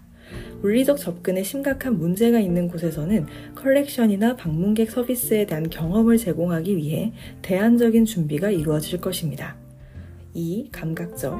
시력이나 청력에 장애를 가진 사람들이 박물관 건물과 전시 컬렉션을 즐기고 감상할 수 있도록 하는 것. 3. 지적. 학습 장애를 가진 사람들이 박물관과 그 컬렉션에 참여하고 즐길 수 있도록 하는 것. 우리는 사람들이 학습에 대한 서로 다른 선호 방식을 가지고 있다는 것을 인식하고 다양한 학습 스타일에 맞는 해석을 제공할 것입니다. 4. 재정적. MMA는 무료 입장입니다. 5. 정서적 그리고 태도적. 박물관과 직원은 모든 유형의 방문자를 환영한다는 것을 확실히 하는 것. 6. 문화적. 영어가 모국어가 아니거나 영국의 역사와 문화에 대한 지식이 아주 많지 않은 사람도 참여할 수 있도록 하는 것. 물리적 접근을 위해 필요한 것은 모든 방문객, 건강하거나 신체적 장애를 가진 사람 모두, 모든 방문객이 동일한 조건 하에 그리고 동일한 편의성을 가지고 건물과 장소에 실제로 들어갈 수 있고 잘 다닐 수 있도록 해주는 것입니다. 감각적 접근은 박물관이나 미술관의 컬렉션, 공간과 해석 모두를 시각이나 청각 장애를 지닌 방문객이 이용 가능한지에 대한 것입니다. 지적 접근은 사람들이 주어진 주제에 대해 상이한 수준의 지식을 지닌 채 방문한다는 점을 인식하려고 노력하였습니다. 재정적 접근은 방문을 위한 전체 비용을 감안했을 때 입장료가 저소득층에게 장애물이 될 수도 있다는 것입니다. 도드와 샌델의 용어를 돌아가 보면 장벽은 대개 정서적이고 태도적 접근에 대한 것이라는 점이 중요합니다. 문화적 장벽은 태도나 정서와 밀접한 관련이 있습니다. 접근 정책은 특정 집단의 신성하거나 비밀스럽거나 사적인 것으로 간주되는 기밀 지식에 관해서도 유사한 윤리적 난관에 봉착합니다. 케임브리지 고고학 인류학 박물관에서는 이에 대해 다음과 같이 다룹니다. 문제가 되는 자료가 문화적으로 민감하여 이에 당사자 공동체들의 공표된 의견에 저촉될 것으로 보이는 경우에는 접근을 제한할 수 있다. 의사결정에 대한 접근은 많은 사람들에게 박물관이나 미술관을 방문하는 것은 수동적인 행위이며 방문객들은 박물관의 막후에 일어나는 일을 제대로 모른다는 생각으로 요약할 수 있습니다. 참여 보고서는 이 같은 다수의 요인들을 확인하여 개인 내, 개인 간, 외부적 요인 등 세 가지 주요 표제에 따라 정리했습니다. 개인 내 요인은 다음과 같습니다. 모든 개인이 자신의 환경과 문화, 과거 경험에서 구축한 태도 및 신념, 지식, 기량은 사람들로 하여금 참여하게 하거나 참여를 회피하게 만듭니다. 이러한 요인들은 한 개인이 새로운 행동이나 이벤트를 시험 삼아 해보기를 원할지 아니면 이미 시도했던 무언가를 꾸준히 계속할지를 결정합니다. 한편 개인 간 요인들은 다음과 같이 간주됩니다. 가족 또는 친구들 혹은 더 넓은 지역사회로부터의 인정은 어떤 활동이나 이벤트에 참여하는 동기를 암묵적으로 부여하는 힘이 될 수 있습니다. 한편으로 한 개인의 사회적 네트워크 속에 있는 다른 사람이 어떤 유형의 활동이나 이벤트를 인정하지 않거나 관심이나 호감을 보이지 않으면 그 사람은 그것을 계속하기를 희망할 가능성이 낮습니다. 우리는 이것을 동료 집단 내 압력이라고 설명합니다. 외부적 요인들이란 대개 다음과 같습니다. 내부적으로 엘리베이터 같은 시설뿐만 아니라 외부적으로 교통과 소요 시간, 예컨대 얼마나 멀리 떨어져 있는지, 그리고 환대의 측면에서 개인들이 물리적 환경을 편리하다고 느끼는지 여부를 뜻합니다. 제공되는 정보의 접근 가능성과 함께 제공된 정보에 대한 품질 인식 등이 이에 속합니다. 일종의 비용 편익 분석과 제공될 것으로 예상되는 것을 바탕으로 방문을 결정한다는 점을 강조하고 있습니다. 이는 앞서 확인한 것처럼 생애 단계에 변화가 생기는 시점에서 특히 더 중요합니다. 특히 한 연구에 따르면 부모들은 자신과 자녀, 동료들에게 좋은 부모 노릇을 하기 위해 박물관을 반드시 방문한다고, 방문하곤 한다고 주장했습니다. 접근 장벽을 둘러싼 이러한 많은 쟁점은 프랑스 사회학자 피에르 부르디웨의 이론에서 더 잘 설명됩니다. 그 다음으로 이제 부르디웨의 문화자본 이론에 대한 이야기가 나오는데요. 어, 이거는 아마 사회학 전공하는 친구들은 다 알 거예요, 진짜. 네. 이거는 이제 조금 더 들어가는 비판 이야기라서 굳이 인덱스를 해오지 않았는데, 이 접근 장벽에 대한 영국의 카테고리, 그리고 영국에서 이걸 어떻게 극복해야 되는지, 그 장벽이 생기는 이유가 무엇인지를 밝혀내 보았는데, 여러분들이 혹시 좀 공감이 되셨을까요? 근데 무엇보다 마지막이 너무 공감되지 않으셨어요? 어느 나라나 다 똑같구나. 생애 단계에 변화가 생기는 시점에는 갑자기 이제 특히 더 중요한데, 예를 들어서 좋은 부모 노릇을 하기 위해서 박물관을 반드시 방문한다고.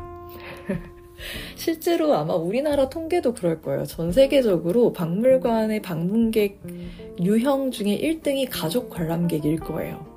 네, 왜냐하면 좋은 걸 보여주려고 애기들에게 그러니까 평소에 우리가 많이 볼 수 없는 거 박물관에 많이 있잖아요.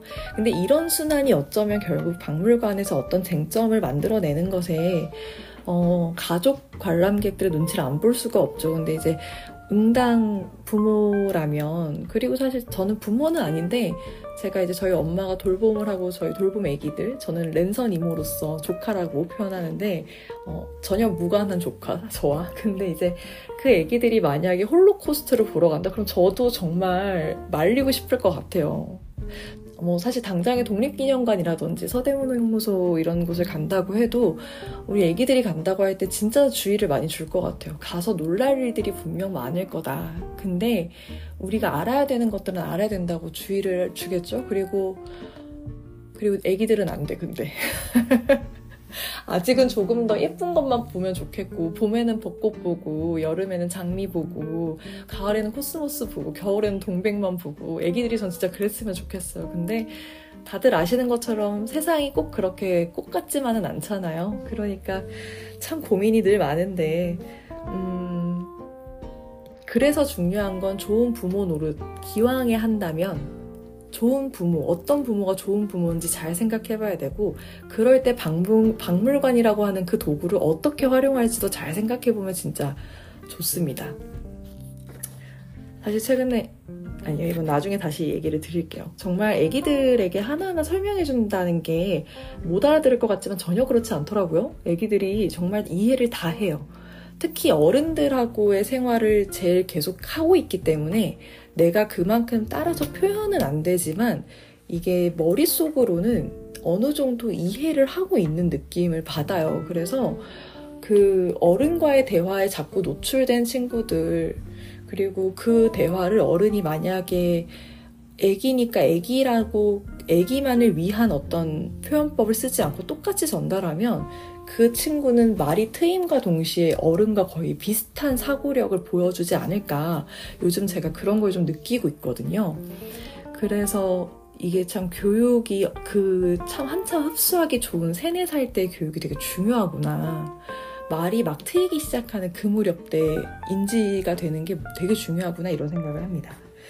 장벽에 대한 건 저도 참 많은 생각을 했어요. 사실 근데 제가 진짜 관심을 많이 가졌던 건 그냥 어 뭐 물리적인 거 사실 감각적인 거였죠. 저는 자, 청력이나 시력에 대한 장애. 근데 사실 청력의 장애 같은 경우에는 요즘에 많이 극복되고 있는 것 같아요. 시각예술에서는 오히려 더 많이 극복이 되고 있다고 생각하는데, 시각예술에서 시력장애가, 그리고 청각예술에서 청력장애가 즐길 수 있는 방법, 그런 것들에 대해서 이제 고민을 좀 더 저는 하게 되는 것 같습니다. 음, 물리적 접근성도 그렇죠. 물리적 접근성, 지적 접근성 맞습니다. 재정적인 거 무료 입장으로 많이 이제 예, 진짜 한 줄에 바로 정리해 버렸어요. MMA 케임브리지 고고학 인류학 박물관은 무료 입장. MMA 아 MMA가 뭐냐면 MMA가 그 어 잠시만요. 이 뭐야 뮤지엄 오브 아큐올로지 앤 앤스로폴로지 고곽 인류학 박물관을 MMA라고 이제 하는 거예요. 그리고 이거를 Cambridge University에서 이제 연구를 했는데 근데 이제 MMA는 무료 입장이니까 재정적 한 재정적에서 이제 장벽을 아예 없애버린 거죠. 근데 정서와 태도가 사실 되게 크다라는 건데 이 정서와 태도가 그런 박물관과 직원들이 열심히 노력하면 되는 부분이냐 사실은 그렇지 않다라는 얘기를 또 하는 겁니다. 네, 그리고 그거는 사실 개인이 가지고 있는 요인들이라서 그래서 그걸 개인 내적인 거, 개인 간의 그리고 외부적인 거. 근데 여기서 제가 사실 조금 주목했던 건 동료 집단의 압박이었어요. 어, 되게 크다고 생각했어요. 그리고 또 놀란 건 아니 이런 거 우리나라만 있는 줄 알았는데 영국도 있어? 이런 생각을 했는데 어 그런 거 있죠. 가령 한때 이제 이건희전 중박에서 이제 오픈 딱 했을 때 사실 그냥 예매 실패로 못 봤어요 전 아예 근데 이제 그런 얘기 잘해요 이제 저희 같은 이제 업계 업계라고 하면 웃긴다 저는 업을 갖고 있지 않지만 이제 주변 동료들이 저한테 어 문인쌤 혹시 그거 이건희 좀 봤어요? 그러니까 어 아니요 아직 못 봤어요 그다음에 에 아직도 못 봤어? 막 이런 얘기 진짜 잘해요 아직도 못 봤냐 그걸 안 보면 어떡하냐 최근에도 제가 올해의 작가상 나 이런 거 있는 줄 몰랐다 그러니까 선생님 이러면서 이거 꼭 봐야 돼요. 이런 거 안 보면 안 돼요. 근데 이런 얘기가 가볍지 않아요, 절대. 그 압력이 딱 생기면 무조건 보게 돼요. 그러니까 사실 우린 우리라고 얘기한다고 치면 이제 결국 이제 미술관과 박물관과 관련되기를 희망하는 사람들은 그런 압력에 따라서 정말 적극적으로 가게 되죠. 근데 주변에 만약에 어, 나 이번에 뭐 보고 왔어. 뭐 예를 들어 MMC의 현대차 전시나 보고 왔어. 정현도 너무 좋더라. 근데 회사 분위기가 마냥 정현도가 누구야? 막 이러면서 에, M 뭐? 이러면서 현대차가 그런 것도 해? 뭐 이런 식이다. 그러면 이제 골, 골치가 좀 아파지죠. 왜냐면 이렇게 설명을 되게 많이 어디서부터 해야 되지? 이런 고민을 하게 되잖아요, 사람이. 그리고 이제 갔다 와도 앞으로 얘기를 더 안 하게 될 테고 그 집단에 내가 이제 10년, 20년씩 있다 보면 사실은 어떤 거든지 내가 경험하고 나서 좋은 건 널리 알려주고 싶은 선한 마음이 우린 누구에나 다 있잖아요. 좋은 거는 다다 익어. 많이 나누고 싶잖아요. 근데 이제 내가 조, 선하고 조, 내가 좋다고 생각했던 건데 받아들인 사람들은 사실 좋고 나쁨을 떠나서 그냥 관심이 없어. 그러면 사실 그냥 자연스럽게 공유를 안 하거나 점점 안 가게 되는 이런 동료의 압박이 되게 크다라는 거죠, 우리가. 그러면 한번 곰곰이 생각해 봤을 때 우리 청취자분들께서는 내가 주변에 어떤 사람이 박물관, 미술관 관련 전시를 이야기했을 때 되게 시니컬한 반응을 한 적은 없는가? 고민을 하게 되죠. 근데 저도 사실 굉장히 많아요. 특히 근데 저희는 또 이런 건 좀 심하죠. 각자마다 좋아하고 호불호가 너무 강하니까 나 어떤 작가 전시 보고 왔는데 라고 하면 어 나 그 작가 별로 안 좋아한다 라든지 이제 그런 식의 이런 알, 뭐 그런 분위기가 생기죠. 근데 이제 뭐 정말 싸울 거 아니면 아니 나는 안 좋아해도 선생님은 좋아할 수 있지 뭐 이렇게 하면서 이제 유연하게 넘어가는 사람이 있는가 하면 왜 안 좋아하는지를 굉장히 막 정말 어, 침튀어가면서 얘기하는 사람들이 있어요. 그런 사람들은 보통 다음에는 그런 얘기 같이 안 하거나 잘 안 봐요. 그러니까 모두의 취향이 다르다라는 거를 알고 이 일을 해야지. 어, 어떻게 그거를 다 정답이 있는 것처럼 하나. 막 이제 그런 생각을 이제 하는데, 어, 어쩌면 이거는 그냥 다들 한 번씩 한번 고민해볼 그런 되게 재미있는 대화 주제인 것 같아요. 동료 집단 내 압박 이라고 하는 피어 피어 프레셔라고 부르고요. 이거 각주도 있어요, 심지어. 동조 압력 또는 또래 압력 등으로 번역된다. 암묵적으로 정해진 규칙이나 지침에 따라 생각하고 행동하도록 요구하는 개인 간 상호작용뿐만 아니라 가치관, 태도, 행위 등에 영향을 미치는 보이지 않는 힘을 말한다. 꼰대 문화도 막, 뭐 이렇게 어디 회사 들어가면 말 안 하는데 뭔가 눈치가 딱 보여. 보이지 않는 힘이 작용하고 있는 거예요, 그 안에서. 이거는 지금 우리가 박물관이라고 하면서 그 박물관에 다가오는 정서적 태도, 정서적 장벽, 태도적 장벽을 설명하면서 이 보고서에서는 그 요인 중에서는 개인 내, 개인 간, 외부적 이렇게 세 가지로 나누는데 결국 이게 우리 사회의 전부를 소개하는 것 같지 않아요, 정말? 개인이 가지고 있는 경험 때문에 그리고 개인과 개인 사이의 그 동료 사이에 느껴지는 압력 외부적인 건 이제 그냥 이제 계산하는 거. 어, 가는데 시간 너무 많이 걸려. 아니면은 가는데 막 더워. 가는데 비용이 너무 많이 들어. 이러면 이제 안 한다는 거죠. 그러, 그래서 이제, 어, 이런 것들까지 이제 박물관들이 고려를 해야 된다. 그래서 예를 들어 그런 걸 하죠. 어떤 전시를 기획할 때 기대가, 기대 방문객 수 이런 거 아니면 기대하게 되는 어느 정도 예산을 투여했을 때 이 정도 아웃풋은 나와야 된다라는 게 있잖아요. 진짜 유명한 작가를 외국에서 어렵게 어렵게 모셔왔는데 뭐 예를 들어 양양 낙산사에서 해. 그럼 이제 곤란한 거예요. 물론 정말 유명하면 낙산사까지 오겠죠, 사람들이. 근데 이제 그걸 서울에 입지 진짜 좋은 뭐 진짜 어디에요? 신도림 같이 막 아니면 영등포 막 정말 그냥 교통의 메카 같은 곳에서 한다고 치면 훨씬 더 많은 사람들이 올 수 있는데 양양 낙산사로 가면 이제 뭐 작품 훼손이 되거나 위험하게 뭐 보존에 문제가 될 아니야. 근데 그것도 바닷바람에 걱정이 될 수는 있어. 근데 이제 제가 농담 삼아 하는 얘기지만 이제 그런 것들까지도 우리가 고려를 해야 된다는 거예요. 누가 여러분 관람객이 아니라 박물관이 해야 된다는 뜻입니다. 박물관이 아까 이야기했던 그 모든 것들을 다 박물관이 그리고 박물관 종사자들이 해야 된다는 거예요. 이런 고민들까지 다. 그러니까 그러면 훨씬 더 정확하게 우리가 뻥튀기해서 방문객 수를 쓴다든지 이제 그런 가짜 숫자들이 나오지 않겠죠. 그쵸. 요즘은 좀 안 그럴 거라고 믿어요, 저는. 제가 이제 보니까 지금 세 번째 인덱스가 됐고, 이제 다섯 번째 인덱스, 그리고 여섯 번째, 제 총 여러분, 저에게는 인덱스 수가 많이 남았는데, 이거를 고민됐어요. 왜냐면, 길어질 게 너무 하, 확실해서 저는 마음을 먹었습니다. 얘를 결국 두 단계로 쪼개는 걸로요. 그래서 지금 쪼갤지 다음번에서 쪼갤지를 고민하고 있는데 음, 저는 하나 딱 더 소개를 드리면서 어, 여러분들께 다음번에 거 그러니까 4개를 하고 5개를 하면 시간이 딱 맞을 것 같아요. 오호 아, 한 번에 소개하기 진짜 어려운 책이었네요. 그렇다면 마지막인데 오늘 제가 소개해드릴 마지막 주제인데 마침 또 장이 바뀌니까 또 잠깐 쉬었다가 다시 만나겠습니다.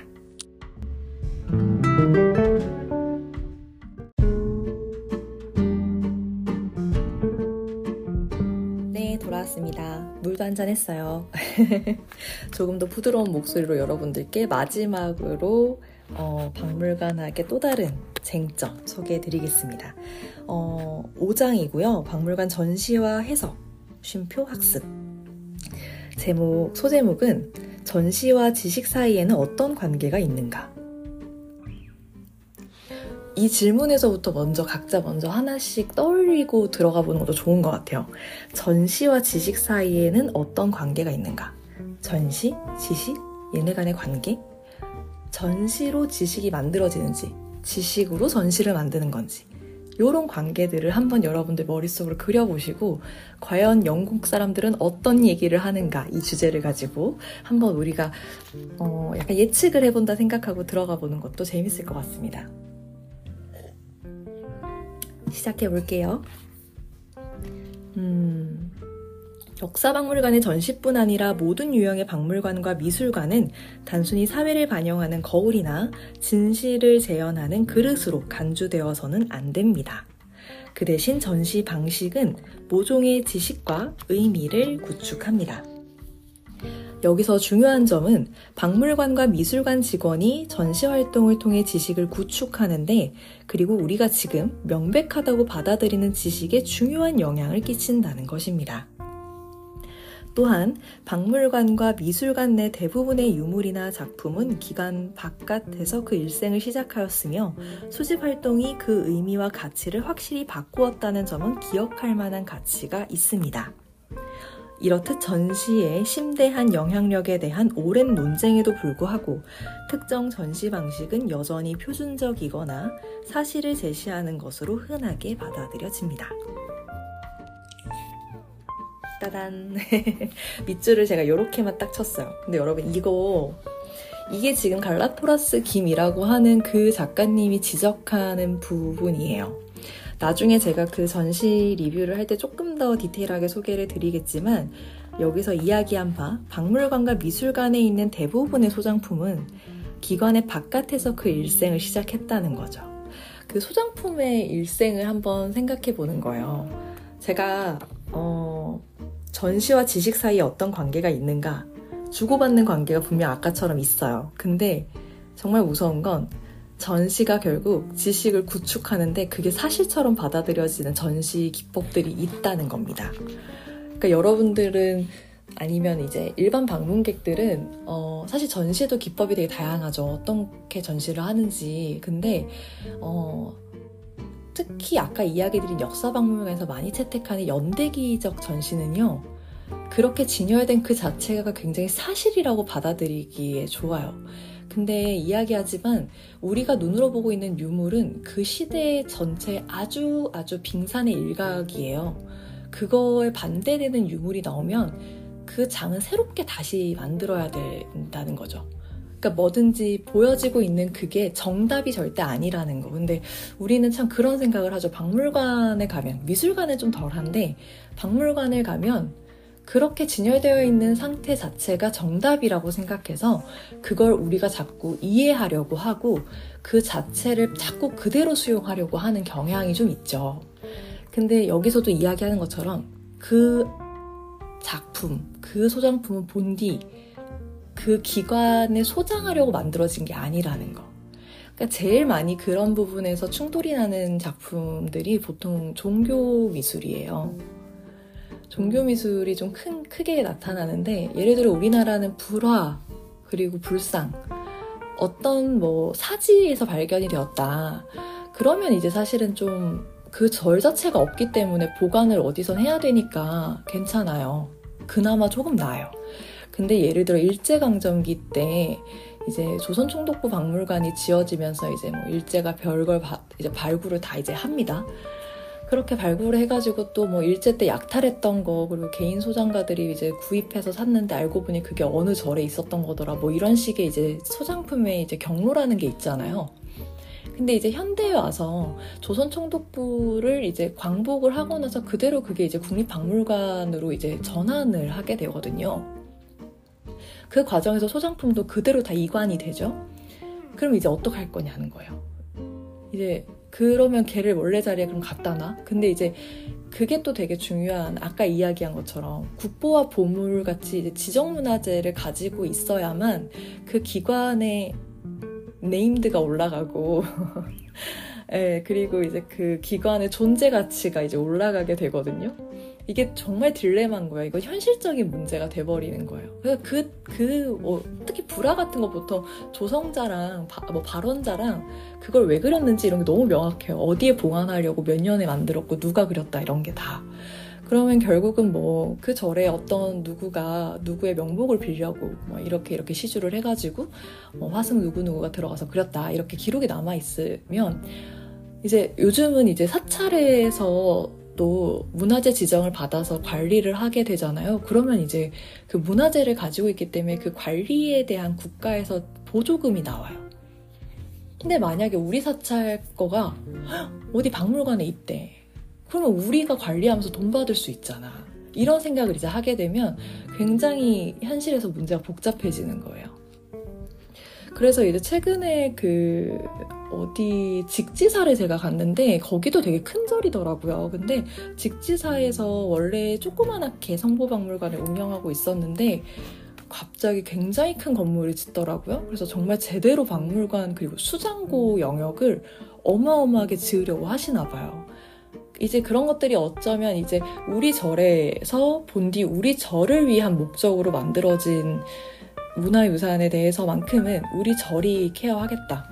근데 사실 이게 정말 아이러니한 약간 근대 논리 같은 것도 있는데 제대로 관리를 못하면 국립박물관에 이관하라는 그런 것도 없지 않아 있을 것 같아요. 느낌적으로. 이거 진짜 제 그냥 개인 생각이에요. 그냥 어느 사회에서든지 관계 속에 완력 다툼은 늘 있는 거니까.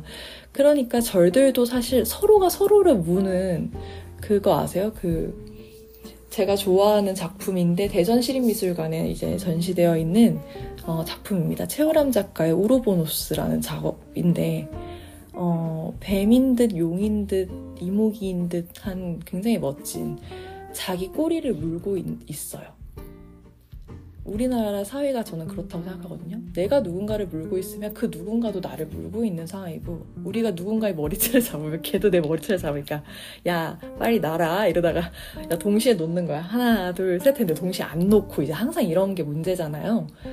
그러니까 이제 그런 식의 그게 있으니 알력이 있으니까 저마다 자신의 것을 지키기 위해서 정말 노력을 하시는 거죠. 그런 점에서 저는 직지사가 성보박물관 짓는 게 그렇다고 뭐 국가에서 그렇게 협박을 했다. 그러기엔 직지사가 엄청 큰 절인 거 아세요, 여러분? 저기 직지사에서는 불교 대학도 운영하고 있기 때문에 굉장히 그 불학이라고 하는 거에 또 어떤 종주로서도 맥을 갖추고 있어서 국가도 감히 어떻게 할 수 없는 절일 거라 저는 생각을 합니다.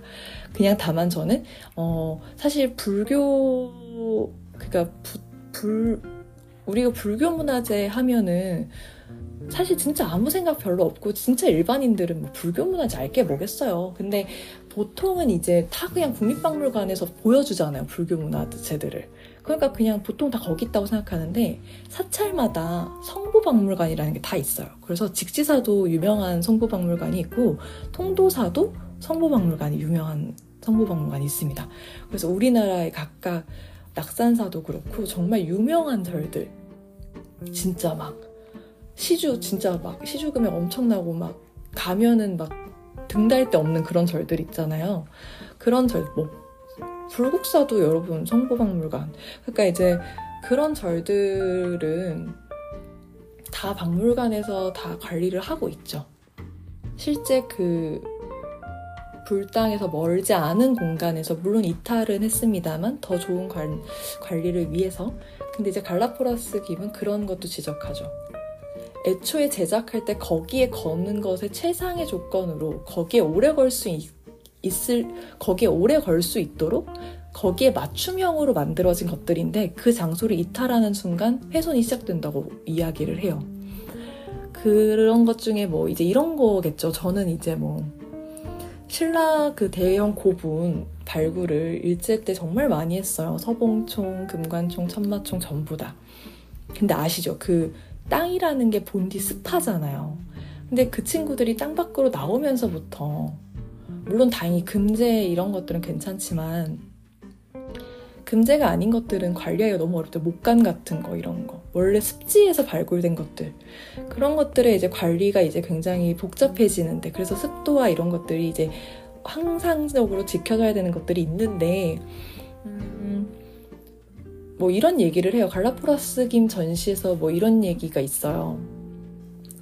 어, 본인이 그 피바디 박물관에 있을 때려 인트로 딱 들어가자마자 제일 먼저 나왔던 작품이라서 잘 기억이 나는데 피바디 박물관에 있는데 어, 라틴 아메리카의 무슨 무슨 문명이었어요. 제가 지금 기억이 안 나네. 아즈텍 문명인지 무슨 문명이었는데 거기서 이제 관련된 유적을 발굴하다가 그러니까 피바디에서 발굴을 한 거예요. 이제 박물관들이 우리도 경주 박물관이 뭐 경주에 있는 어떤 발굴 나가고 하는 것처럼 이제 거기서도 이제 미국의 피바디 박물관이 그, 아, 그 문명 유적 방을 발굴하러 갔는데 거기서 이제 쭉 수집한 것들에 대해서 이제 박물관 소장으로 다 귀속을 시킨 거예요.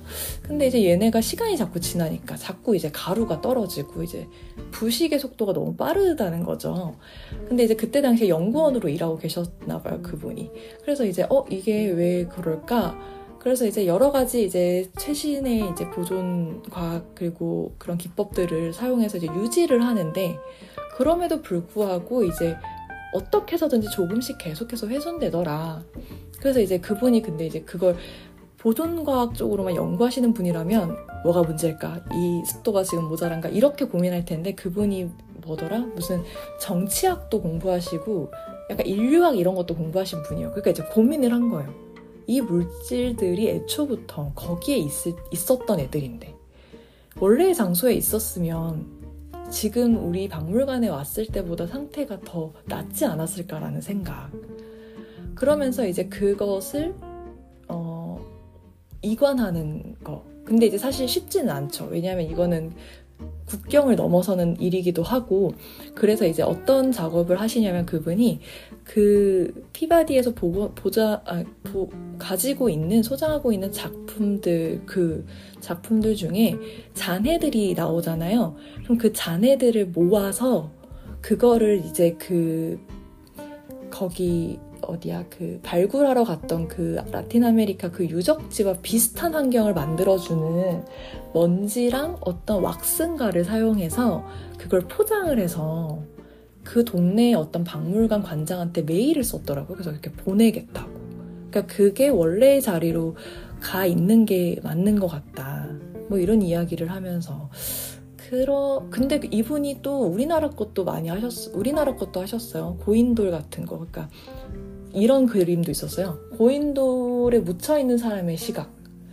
고인돌이 이제 그 세계문화유산으로 지정되었을 때 찍혔던 사진.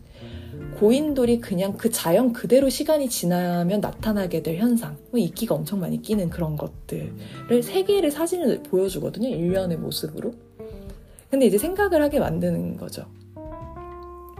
그래서 이것도 저는 그런 맥락인 것 같은데, 근데 이제 좀 고민이 되게 많이 필요한 부분이에요. 그래서 이게 본래 자리에 가 있어야 그 의미에 맞게. 그리고 사실 생각해 보면 우리 금관총에서 발굴한 거 경주박물관에 너무 멋지게 진열돼 있잖아요.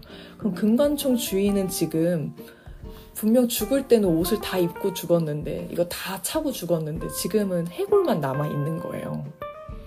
그러니까 이제 저승 저승에 있다가 나를 봤더니 세상에 내 내 내 금관 다 어디 갔어? 막 이렇게 되는 상황인 거죠.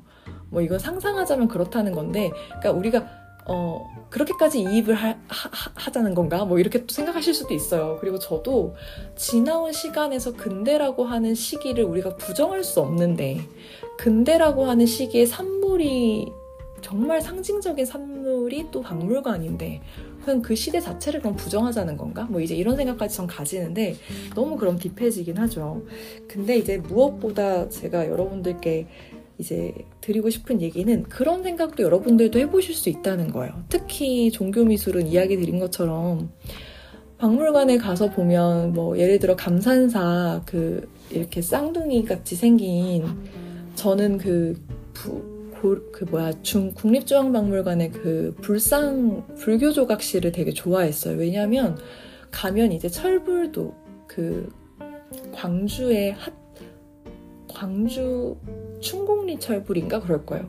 그 철불도 너무 잘생겼어요. 그 되게 그 삼국시대 한창 그 석, 석굴암에 들어가는 그 갑자기 그 생각 이름이 석굴암에 들어가는 그 부처님 석가불처럼 정말 비례가 맞게 멋지게 잘생기셨고 감산사 그것 그 보살상 세트도 너무 멋지거든요. 그걸 한데 모아서 볼 수 있다는 건 근대 시기에 박물관을 만들었기 때문에 그게 한 장소에 있을 수 있는 거잖아요. 과거에 정말 그 맥락대로라면 그게 다, 다 자기 자리 가 있어야 되는 게 맞는데. 근데 저는 거기서 뭘 느끼냐면 어느 절에 가서도 느끼지 못할 만큼의 정말 고요한 안, 고요하고 안정감을 고요한 안정감도 느끼고 진짜 진짜 보호받는 느낌을 많이 받아요. 물론 연대기적으로 배치했습니다. 거기엔. 근데 이제 어 그걸 거기서 그런 감정을 느낀다는 건 내가 그 절에만 갔을 때개 하나만 보면 느낄 수 있었을까? 그 감산사지라고 하는 절터에 휘잉휘잉 바람 부는 그냥 허허 벌판에 그 돌 불상 두 개 띡 서 있으면 그걸 보면서 제가 그런 보호받고 있다라는 느낌을 받을까요? 또 그렇진 않거든요. 그래서 저는 사실 근대의 그 성격 으로 탄생한 박물관이 가지고 있는 양면적인 성격은 반드시 있다. 근데 결국 우리는 그걸 부정할 수 없으니 근데 항상 인지는 하고 있어야 된다는 거죠. 그리고 이 사실에 대해서도 박물관에 있을 사람들이 이걸 이제 보라는 뜻인데 이거는 저는 일반 대중분들도 마찬가지라고 생각해요. 박물관에서 전달해주고 있는 또는 미술관에서 전달해주고 있는 어떤 무언가도 정답이라고 할 수 있는 거는 진짜 없는 것 같아요. 특히 과거를 다루고 있고 현재를 다루고 있고 모든 것들이 실시간으로 무슨 뭐 이렇게 CCTV로 뭐 이렇게 다 녹화되고 뭐 하곤 있지만 근데 결국은 우리가 그걸 다 동시에 완벽하게 한 방에 정리해서 매일매일을 전 세계에 매일 일어난 어떤 현상을 한 줄로 딱딱 정리할 수 있는 게 아닌 이상 어떤 것도 그게 정답이고 그것만 진리라고 할 수는 없어요. 제가 콘텐츠에서도 여러분들께 항상 전하는 이야기가 그거잖아요. 정답은 없고 제가 기록하는 것들은 제 생각을 확장하기 위한 것이기도 하면서 동시에 여러분들의 생각도 물어보고 여러분들도 어떤 생각을 하시길 바라고 저랑 같은 의견이면 좋겠지만 그렇지 않은 게 어쩌면 훨씬 더 좋을지도 모르는 제 컨텐츠가 추구하는 방향이 그거거든요.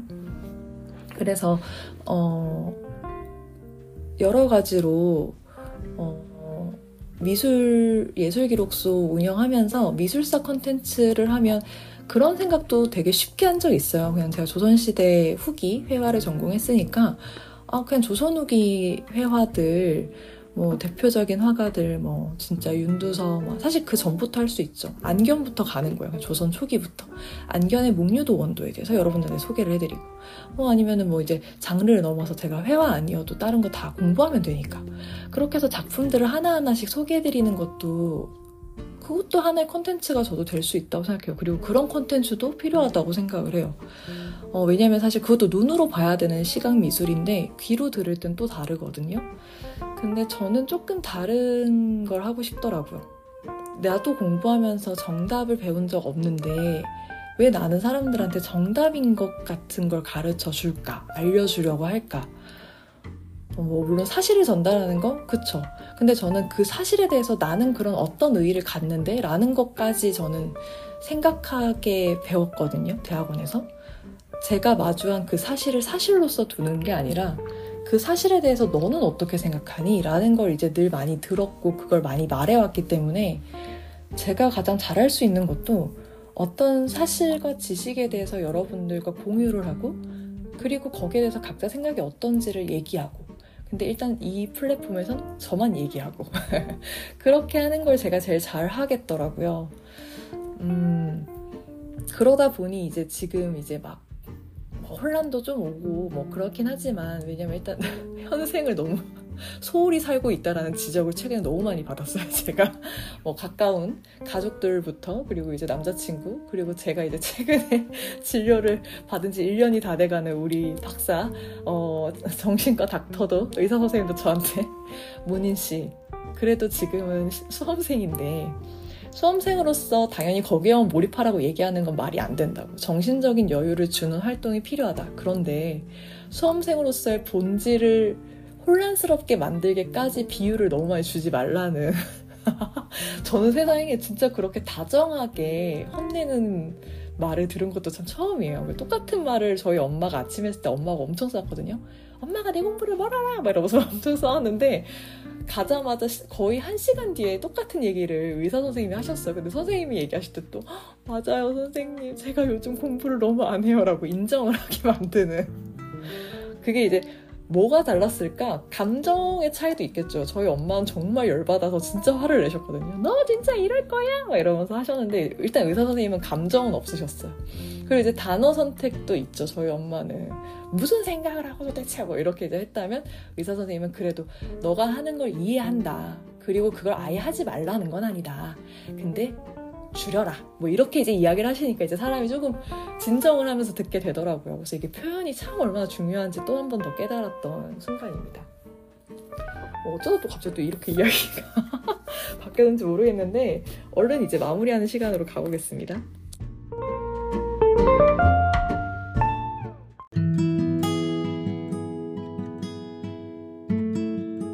네, 뭐 이야기 오늘 잘했는지 모르겠어요.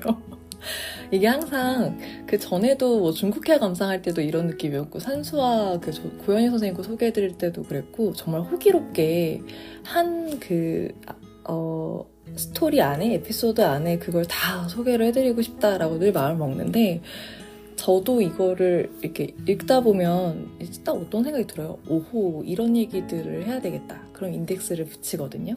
그렇게 해서 이제 오면 이제 여러분들께 그때 들었던 생각들을 쭉 얘기를 하는 건데 근데 또 얘기를 하다 보면 읽으면서 그냥 머릿속으로만 생각할 때는 안 떠올랐던 아이디어가 제가 여러분들께 소개드린다고 하면서 이야기를 하면 갑자기 또 뭐가 생각이 나요. 그리고 이게 다시 무슨 약간 뭐랄까요 그 루시 영화에 나오는 정말 뇌를 100% 쓰는 사람처럼 갑자기 제가 갖고 있던 다른 어떤 부분에서 뭐가 또 땡겨져 와서 이게 연결이 되고 그래서 사실은 요즘 제가 과거에 비해 사람들이 되게 많이 막 아, 바뀌었다라는 말을 저한테 많이 하거든요. 달라졌다고. 어디가 달라졌을까 해보니까 과거에 저는 되게 단순한 사람이고 지금도 되게 단순한 사람인데요. 어, 단순한 사람이 단순하게 만들었던 그냥 떨어져 있던 지식들이 요즘 드디어 네트워킹이라는 걸 하게 된 것 같아요. 제가 드디어 망이라는 걸 만드나 봐요. 그래서 요즘에는 아, 나도 내가 어떤 가치를 추구하면서 살아야 되는지 지금 이제 알게 되었으니까 내가 어떤 소명, 소명의식을 가져야 될지, 물론 정말 미미하고 작은 아주 작고 소중한 소명의식이지만 내가 갖고 있는 이 아이, 이 아이, 아이래, 이 의식을 정말 잘 키우고 잘 이렇게 성장시키려면 내가 어떤 양분들을 주어야 될까, 어떤 튼튼한 기반을 만들어야 될까, 이런 생각들을 하는데 그 과정에서 이제 여러 가지 책들도 보고 여러분들 덕에, 그리고 전시도 여러분들 덕에 정말 많이 보게 되고 기사들도 많이 읽고 하는데요. 어, 과거보다는 이게 더 튼튼하게 잘 자라기 위해선 얘를 둘러싸는 어떤 저의 세계가 필요하겠더라고요. 화분이 됐든 아니면 뭐 온실이 되었든. 그래서 그걸 만들기 위한 작업들을 제가 점점 하게 되나 봐요. 그래서 어, 나중에 언젠가는 정말 어, 정말 이제 기회가 되면 제가 만들게 될 어떤 형태인지 모르겠지만 움집이 될지 유리 온실이 될지 뭐 기와집이 될지 아파트가 될지 알 수 없지만 제가 만들게 될 저의 세계관에 여러분들을 다시 초대할 수 있는 그런 날이 왔으면 좋겠습니다. 그런 생각이 들고요. 그리고 이런 생각이 들겠죠. 머릿속에 쌓는 너의 세계관을 우리가 어떻게 초대받나 이런 생각이 들겠지만 진짜 먼 훗날 저는 정말 책을 그리고 약간 에세이를 쓰고 싶은데요. 제가 에세이가 쓰고 싶다는 생각이 들고서 요즘 저희 팟캐스트 운영과 여러 가지를 봤을 때 저의 성격상 저는 에세이가 이런 세계관이 완전해졌을 때 나올 수 있겠더라고요. 그래서 사실 조금 더 기분이 좋아졌어요. 당장에 쓸 수 있는 글을 제가 꿈꿨다면 조금 그 다음에 뭐 하지를 떠올릴 것 같은데 정말 정말 먼 미래에 내가 어느 정도 정말 드디어 내가 세계를 만든 것 같다, 내 나름의. 그때 그걸 글로써 내 세계가 어떻게 생겼는지를 보여줄 수 있는 기회가 온다면 진짜 여한이 없겠구나 라는 생각이 조금 들더라고요. 그래서 저는 오히려 막연하지만 진짜 진짜 나중에 늙어서 호호 할머니가 되었을 때 청경자 화백이 그린 노부라는 작품이 있어요. 그게 이제 청경자 화백이 졸업할 때 그렸는데 그걸로 아마 상을 받았나 그럴 거예요.